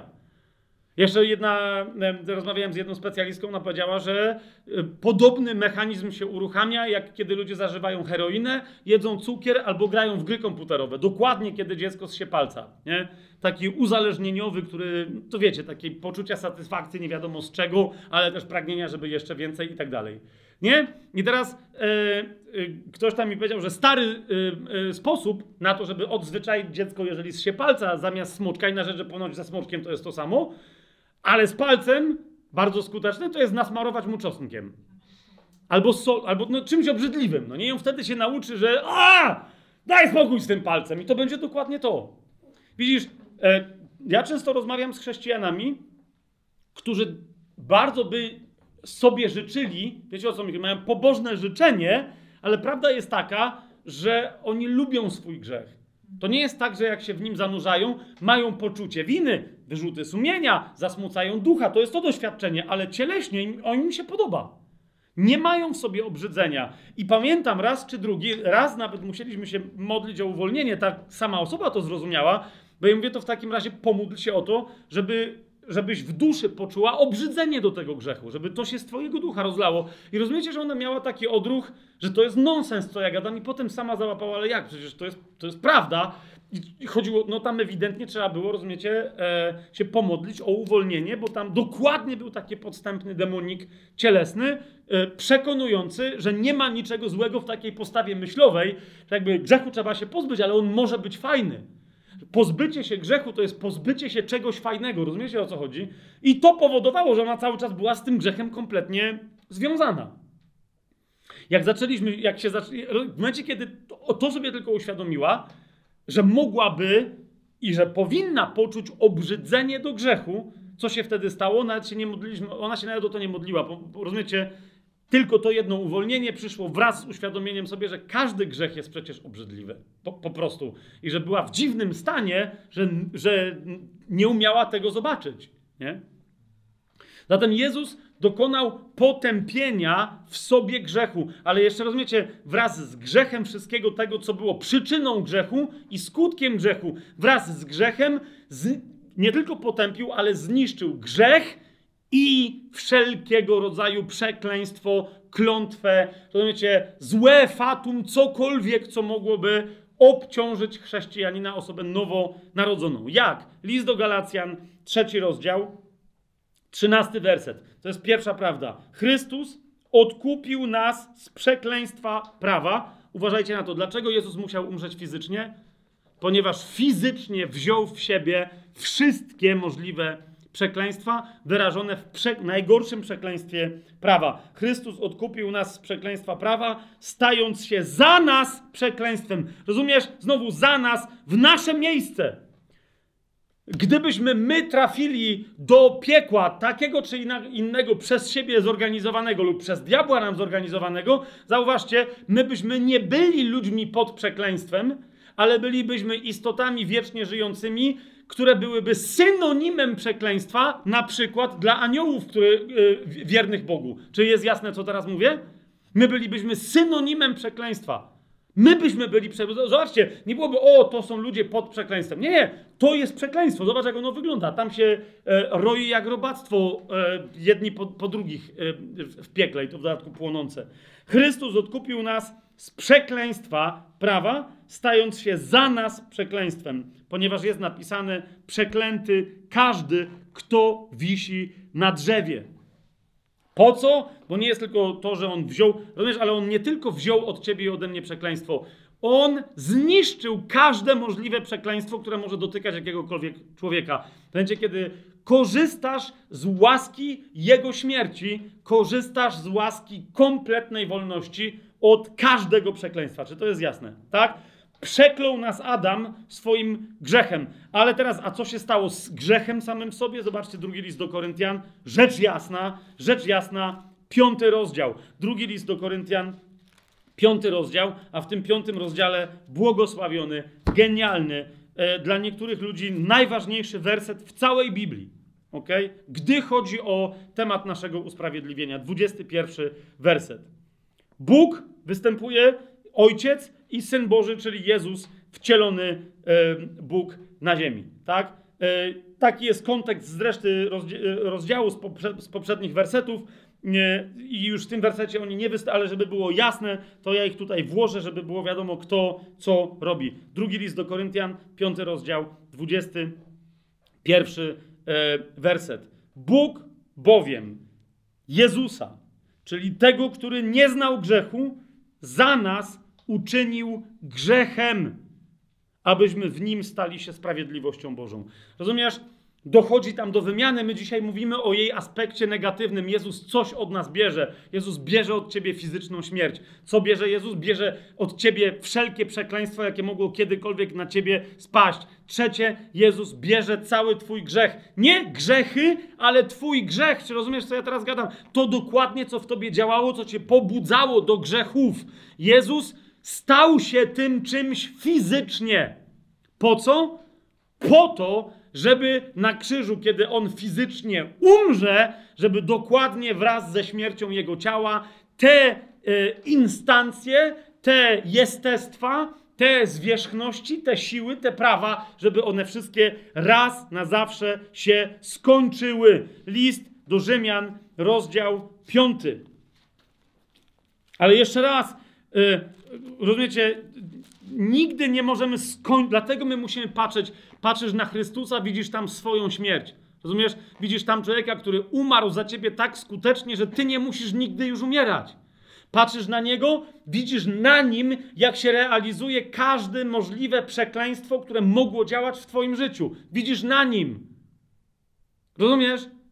Pamiętam, jak kiedyś miałem taką sytuację, miałem spotkanie, nie będę teraz wchodził tam w to w szczegóły, ale takie konfrontacyjne z cyganką, która tam coś wróżyła i ona coś tam chciała na mnie, wiecie, coś tam rzucać. Ja też miałem jakieś takie, że ja ją będę błogosławił, ale dokładnie wtedy miałem takie moment, zaraz, to nie jest żadna walka duchowa, ja się nie będę teraz na niej mścił, wiecie, jak jakiś magik, to ona mnie tam, wiecie, przeklina, a ja coś tam, to było dokładnie ona, wiecie, ale też nie gromiłem wtedy, że ona mnie tam przekleła i ona tam jakieś coś tam chciała na mnie tam rzucić, tylko miałem teraz takie, ona coś tam powiedziała i ja po prostu miałem wtedy przed oczami Jezusa. Że on dokładnie to, co ona zrobiła, co mogłoby się stać w moim życiu w wyniku tego przekleństwa, że, rozumiecie, ona sobie jakby nie trafiła. Znaczy trafiła, ale w Chrystusa. On to, bo on to wziął, przekierował całe to zło duchowe na siebie. I, inna rzecz, że dokładnie jak ja to zobaczyłem w duchu, jej się też coś stało i ona po prostu, rozumiecie, ona stamtąd uciekła. Po prostu uciekła. Tam chodziła i ona tam coś nagabywała ludzi, tam w jakiejś restauracji tak, i ona po prostu tam w ogóle zniknęła. Ja ją widziałem wcześniej na ulicy, kompletnie gdzieś y, po prostu uciekła. Ale to jest dokładnie to. I dalej grzech. Dokładnie to. On go na drzewie krzyża zniszczył. List do Rzymian, 5 rozdział, 6 werset. Zobaczcie. Chrystus bowiem, gdy jeszcze byliśmy słabi, we właściwym czasie, wtedy dokładnie, kiedy było trzeba, co zrobił? Umarł za bezbożnych. ok?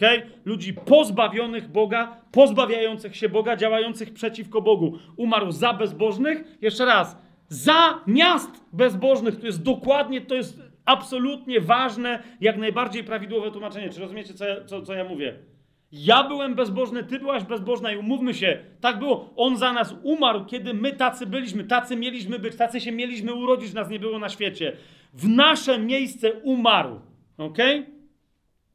Chociaż rzadko się zdarza, dalej czy, czytamy, że ktoś umrze za sprawiedliwego, jednak za dobrego może ktoś odważyłby się umrzeć. Ale Bóg pokazuje nam swoją miłość przez to, że gdy jeszcze byliśmy grzesznikami, Chrystus umarł zamiast nas. Za nas, ale jeszcze raz wkładajcie to dzisiaj, zamiast nas.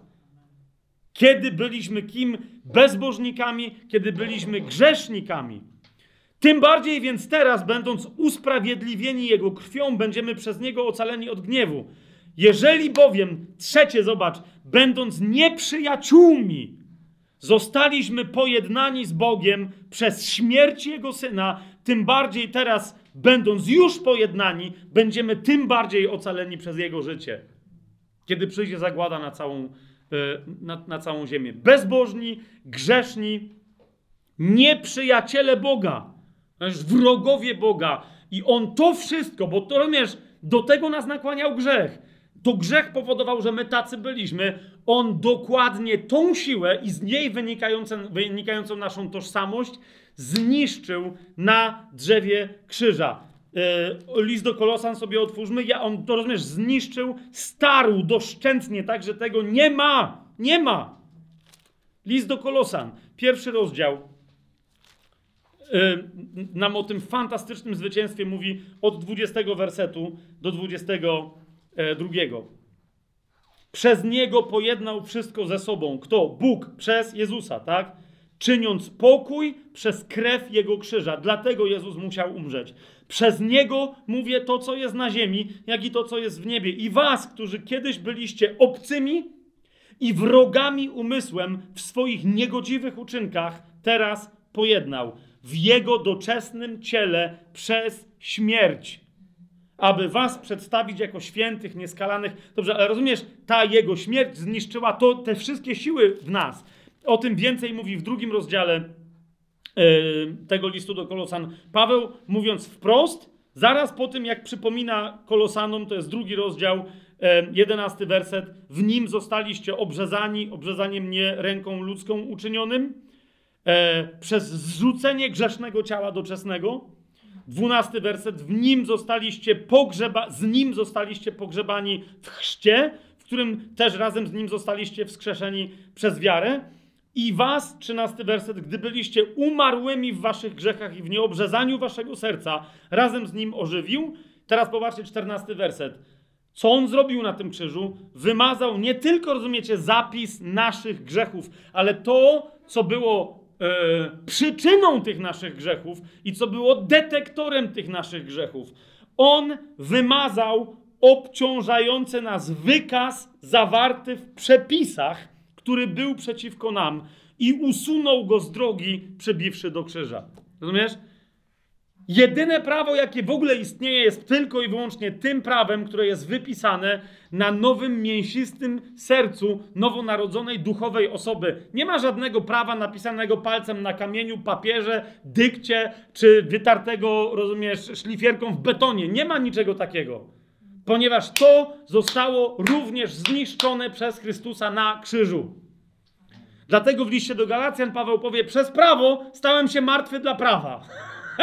Takie samobójstwo prawa nastąpiło. Chrystus kolejną rzecz, którą zniszczył na krzyżu, to jest dokładnie, rozumiecie, ono nie ma dla tych, którzy są w nim, ono niczego nie detektuje, bo jedyne, co ono rozpoznaje, jak się może do nas zbliżyć z całym swoim starym zamiarem, jest co? Jest cały czas, za każdym razem odkrycie Syna Bożego. Nic więcej. Który nigdy nie zgrzeszył. Rozumiesz? Tak skuteczna jest śmierć Jezusa na krzyżu. On stał się grzechem, abyśmy my w nim byli kim? Zwróćcie uwagę, nie abyśmy byli sprawiedliwi. Drugi do Koryntian, 5 rozdział, 21 werset, ale abyśmy my w nim stali się, uważaj, ty, Ania, ja, Fabian, taki dzięcioł, abyśmy my w nim byli samą sprawiedliwością Boga. Rozumiesz? Sprawiedliwość Boga jest cechą, która oznacza, że jest czymś że jest świętością i że nie ma ona niczego wspólnego z żadną niesprawiedliwością, z żadną nieprawością. Rozumiesz? Ja nie. Przez tę zamianę to jest tak skuteczne zniszczenie grzechu, że ja nie tylko nie mam grzechów na sobie, ale jestem wolny od grzechu, od zamiaru grzechu, od wszelkiego, od przyczyny grzechów w sobie. Tak jak sprawiedliwość Boża, która ponieważ jest Bożą sprawiedliwością, nigdy nie ma w sobie nawet idei zła. Czy to rozumiesz? E, Ewangelię Jana sobie otwórzmy, pierwszy rozdział. To właśnie oznacza, że Jezus jest barankiem Bożym, który gładzi grzech świata. Pamiętajcie, Jezus jest barankiem, który zgładził grzech, a nie grzechy. On się zajął też grzechami, ale zgładził grzech. To jest bardzo istotne. E, Ewangelia Jana, pierwszy rozdział, 29 werset. Nazajutrz Jan zobaczył Jezusa przychodzącego do niego i powiedział: Oto baranek Boga, baranek Boży, który gładzi grzech całego świata. Przyczynę grzeszenia to jest grzech e, całego świata. I w 36 wersecie znowu, gdy zobaczył Jezusa przechodzącego, powiedział: Oto baranek Boży. Baranek Boży jest złożony za grzech świata. Nie jest ofiarą za grzeszną, jak ofiary z cielców, pamiętacie, i z kozłów. Pamiętacie to? W kółko za grzechy, grzechy, grzechy, grzechy, ale one nie dotykały korzenia problemu, którym był grzech, a więc fundamentalna grawitacja, ciążenie ściągające nas do tego, co ziemskie, do tego, co cielesne, do tego, co, e, co duszewne. Amen? I teraz, kochani, więc Jezus e, musiał umrzeć, żebyśmy my nie musieli umierać. Tak? Jezus musiał umrzeć, aby nas uwolnić, zanim jeszcze my zrzucimy namioty tych ciał, abyśmy my byli wolni od grzechu, od tendencji do grzechu. I po trzecie, Jezus umarł, aby ponieść karę za nasze grzechy, liczba mnoga. Okay? Ponieważ w wyniku tego, że byliśmy pod władzą grzechu, popełniliśmy grzechy. I teraz widzisz, w momencie, kiedy człowiek nawet jest uwolniony od y, jakiejś swojej tendencji, nadal musi ponieść konsekwencje czynów, które wynikały z tej tendencji. Rozumiecie o co mi chodzi? A więc nadal my powinniśmy być ukarani za nasze grzechy, liczba mnoga. Co Jezus zrobił? On umarł za wszystkie grzechy wszystkich możliwych ludzi, całego świata, wszystkich pokoleń. Otwórzmy sobie list do Rzymian. Okay? Po pierwsze, list do Rzymian stwierdza, że y, ludzie muszą zrozumieć, że są y, grzesznikami. Nie tylko, że mają grzech w sobie, ale że skorzystali przynajmniej raz w życiu, każdy, y, kiedy już mogli świadomie korzystać i są odpowiedzialni, skorzystali choć raz i są winni przynajmniej jednego grzechu.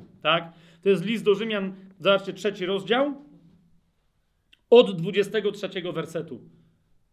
Wszyscy bowiem zgrzeszyli i wszyscy są pozbawieni chwały Boga, ale zostają teraz usprawiedliwieni za darmo.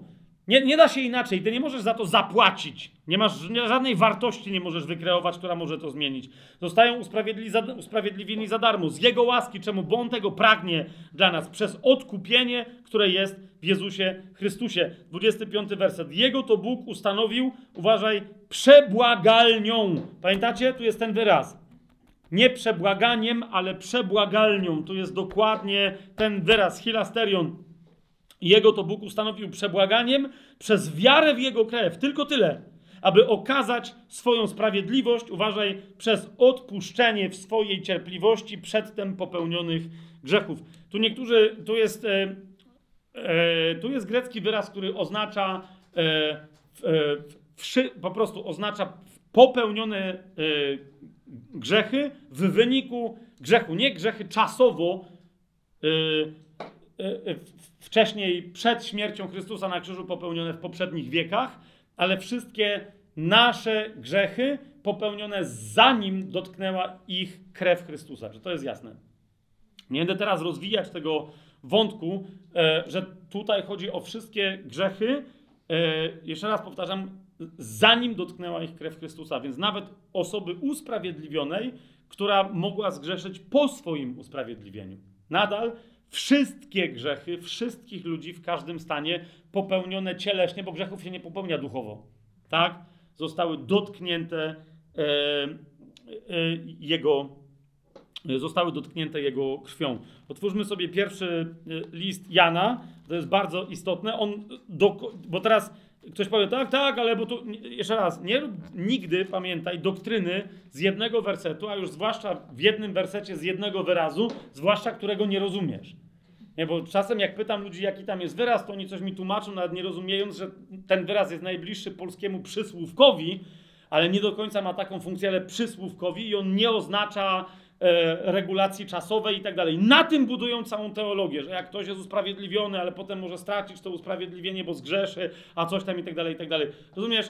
Mamy powiedziane, że Chrystus jest naszą przebłagalnią, na którą polała się Jego własna krew, bo On też jest ofiarą przebłagalną. Za co? Uważaj, za wszystkie grzechy wszystkich ludzi. Czy to rozumiesz? Tak? A nie za grzechy wszystkich ludzi, do momentu, kiedy oddali życie Jezusowi. Bo wtedy najlepiej, najbezpieczniej byłoby doczekać, rozumiecie, oddać swoje życie Jezusowi i się zabić. No bo wtedy już wiesz, że to już tyle. Potem nie rozumiesz, ale to jest, zauważ, nie? Kiedy przychodzi grzesznik, to nie jest istotne, ile, ponieważ każdy, zauważcie Pawła, dawno usprawiedliwionego, dawno żyjącego zbawieniem, który w siódmym rozdziale cały czas mówi, w czasie teraźniejszym, w moim ciele nadal jest prawo, które mi każe robić coś, czego ja nie chcę. Wiecie?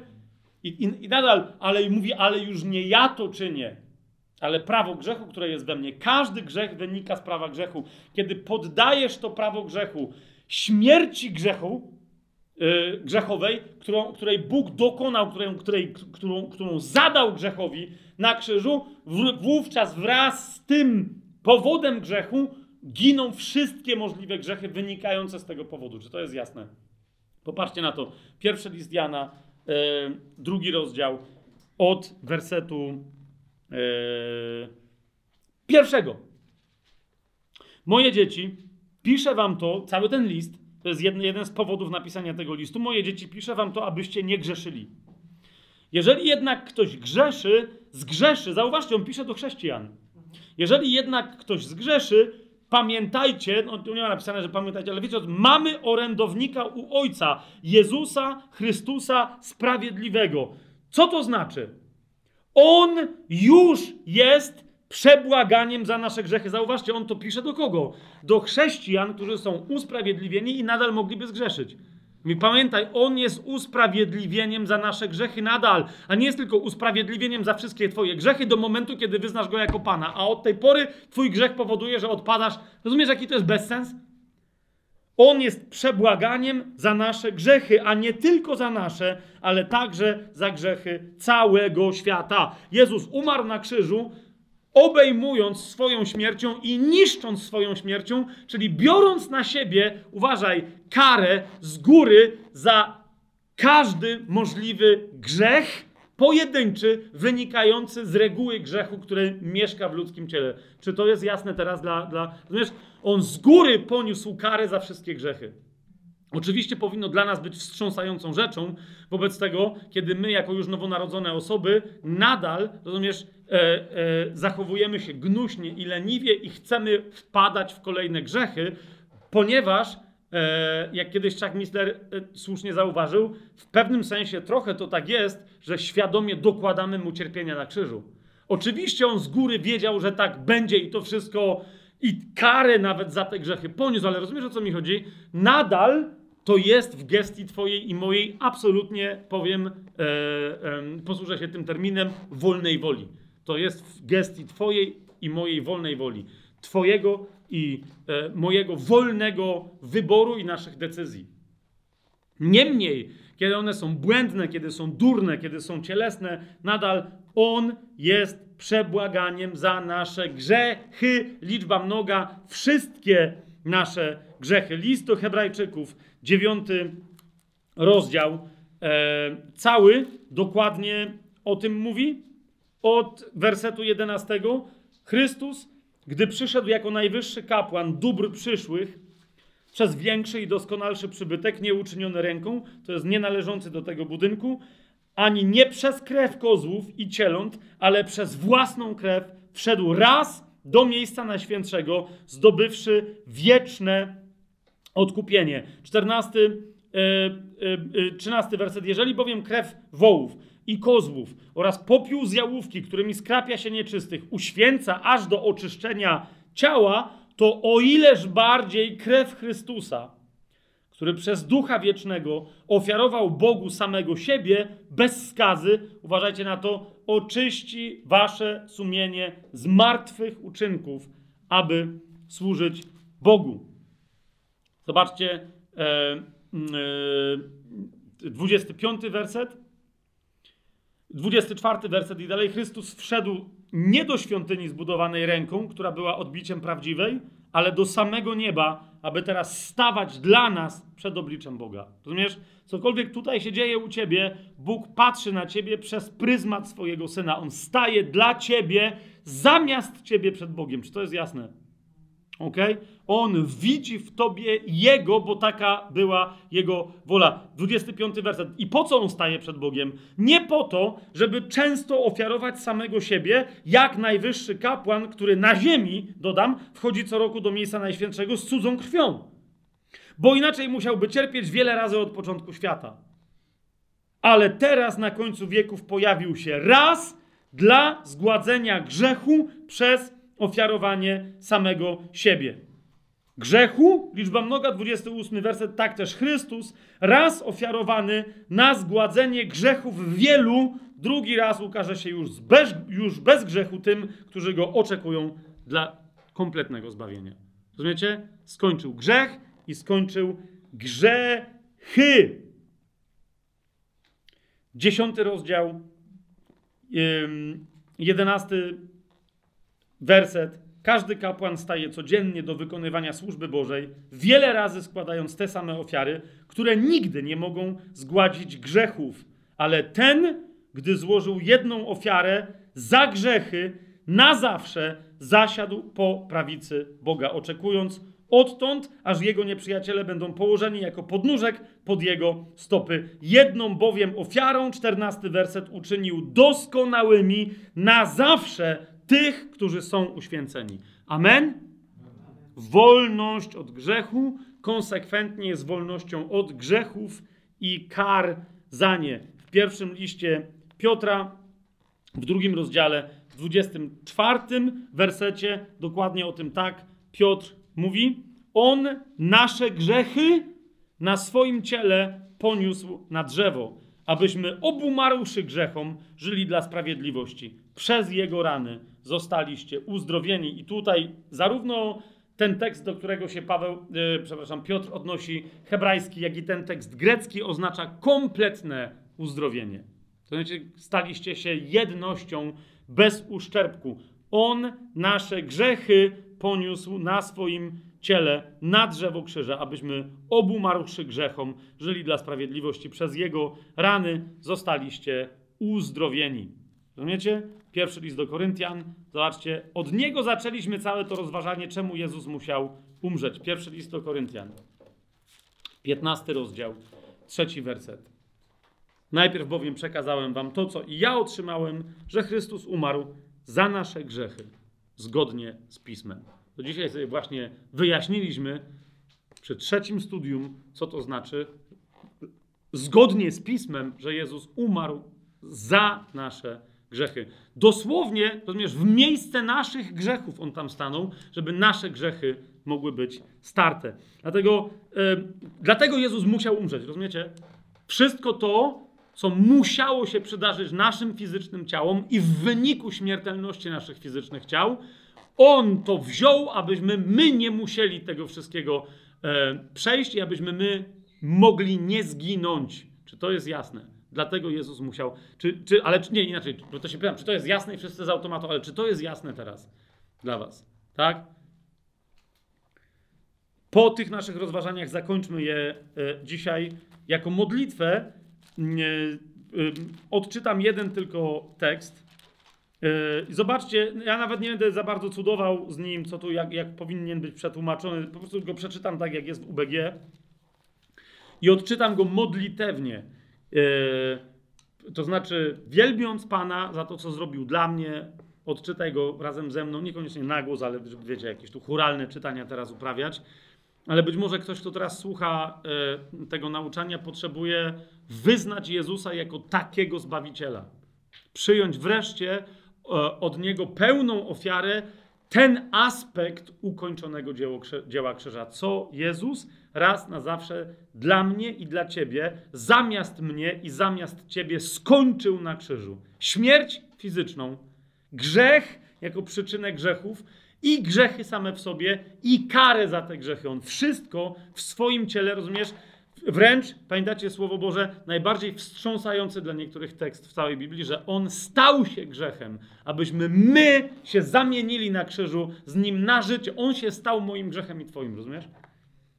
Więc odczytajmy e, teraz tekst który głosi dobrą nowinę, mimo że wielu wciąż przeraża, ale my już wiemy, na czym polega ta dobra nowina. Odczytajmy go modlitewnie, wielbiąc Pana, dziękując Mu za Jego śmierć i jednocześnie w duchu e, ogłaszając jeszcze raz dla tych, którzy jeszcze tej ofiary nie przyjęli, aby ją mogli przyjąć i aby mogli żyć. I oczywiście jest to Izajasz, 53 rozdział.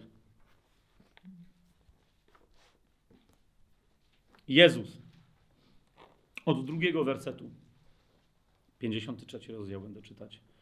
Czytajcie razem ze mną. Jezus, przewidziany Mesjasz, Zbawiciel, Pan, Bóg, który stał się człowiekiem, uniżył się nie tylko przez to, że stał się człowiekiem, ale też przez to, że wyrósł przed Bogiem jak latorośl, jak korzeń z suchej ziemi. Nie miał kształtu ani urody, i gdy go widzieliśmy, nie było w nim wyglądu, który by się nam podobał.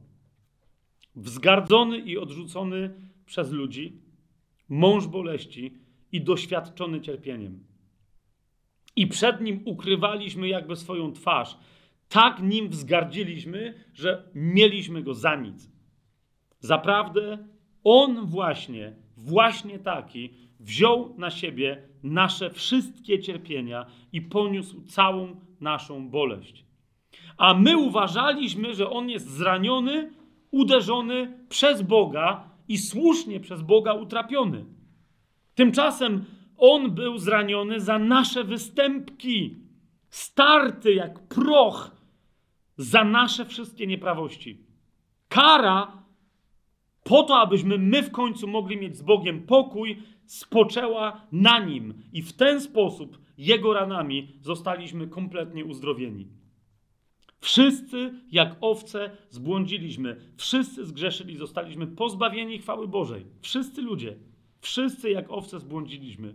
Każdy z nas i każda z nas zboczyliśmy każdy na swoją drogę, a Jahwe włożył na niego jednego całą nieprawość wszystkich nas, wszystkich ludzi. Uciśniony i gnębiony, jednak nie otworzył swoich ust. Jak baranek prowadzony na rzeź i jak owca przed tymi, którzy ją strzygą, zamilkł i nie otworzył swoich ust. Został wyprowadzony z więzienia i z sądu, i kto wypowie jego pokolenie? Bo umierał bezdzietny. Został bowiem wyrwany z ziemi żyjących i zraniony za przestępstwo całego ludu. A potem wyznaczono mu grób z niegodziwcami, a śmierć jego była najgorszym rodzajem śmierci z bogaczami, chociaż nieprawości nigdy nie uczynił, ani nie znaleziono fałszu w jego ustach. Jednak spodobało się Jahwe zetrzeć go i zgnębić. A po złożeniu swojej duszy na ofiarę za grzech ujrzy swoje potomstwo. Przedłuży swoje dni i to, co się podoba Jahwe, przez jego rękę szczęśliwie się spełni. Z całej tej udręki swojej duszy ujrzy w końcu owoc i się nim nasyci.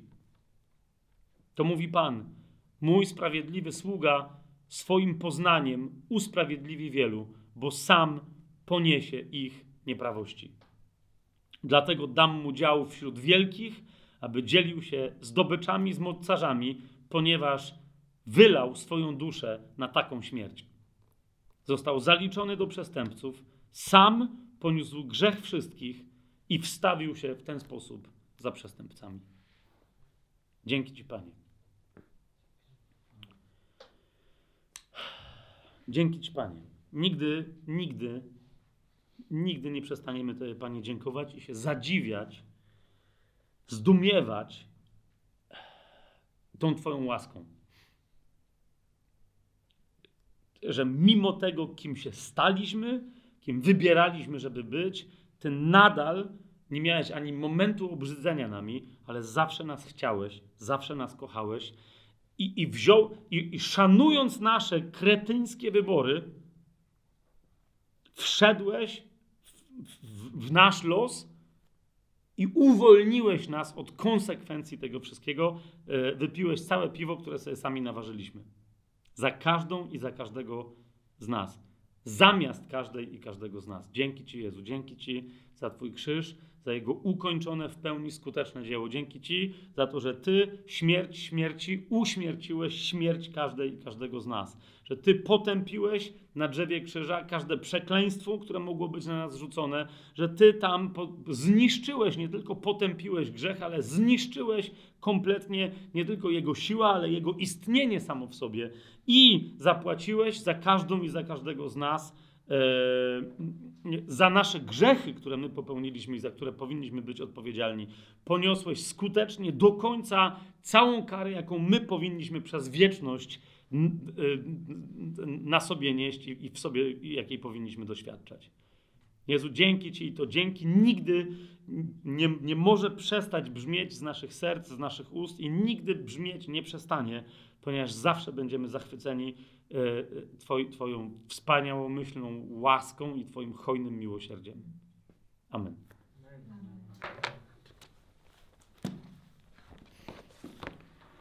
Amen.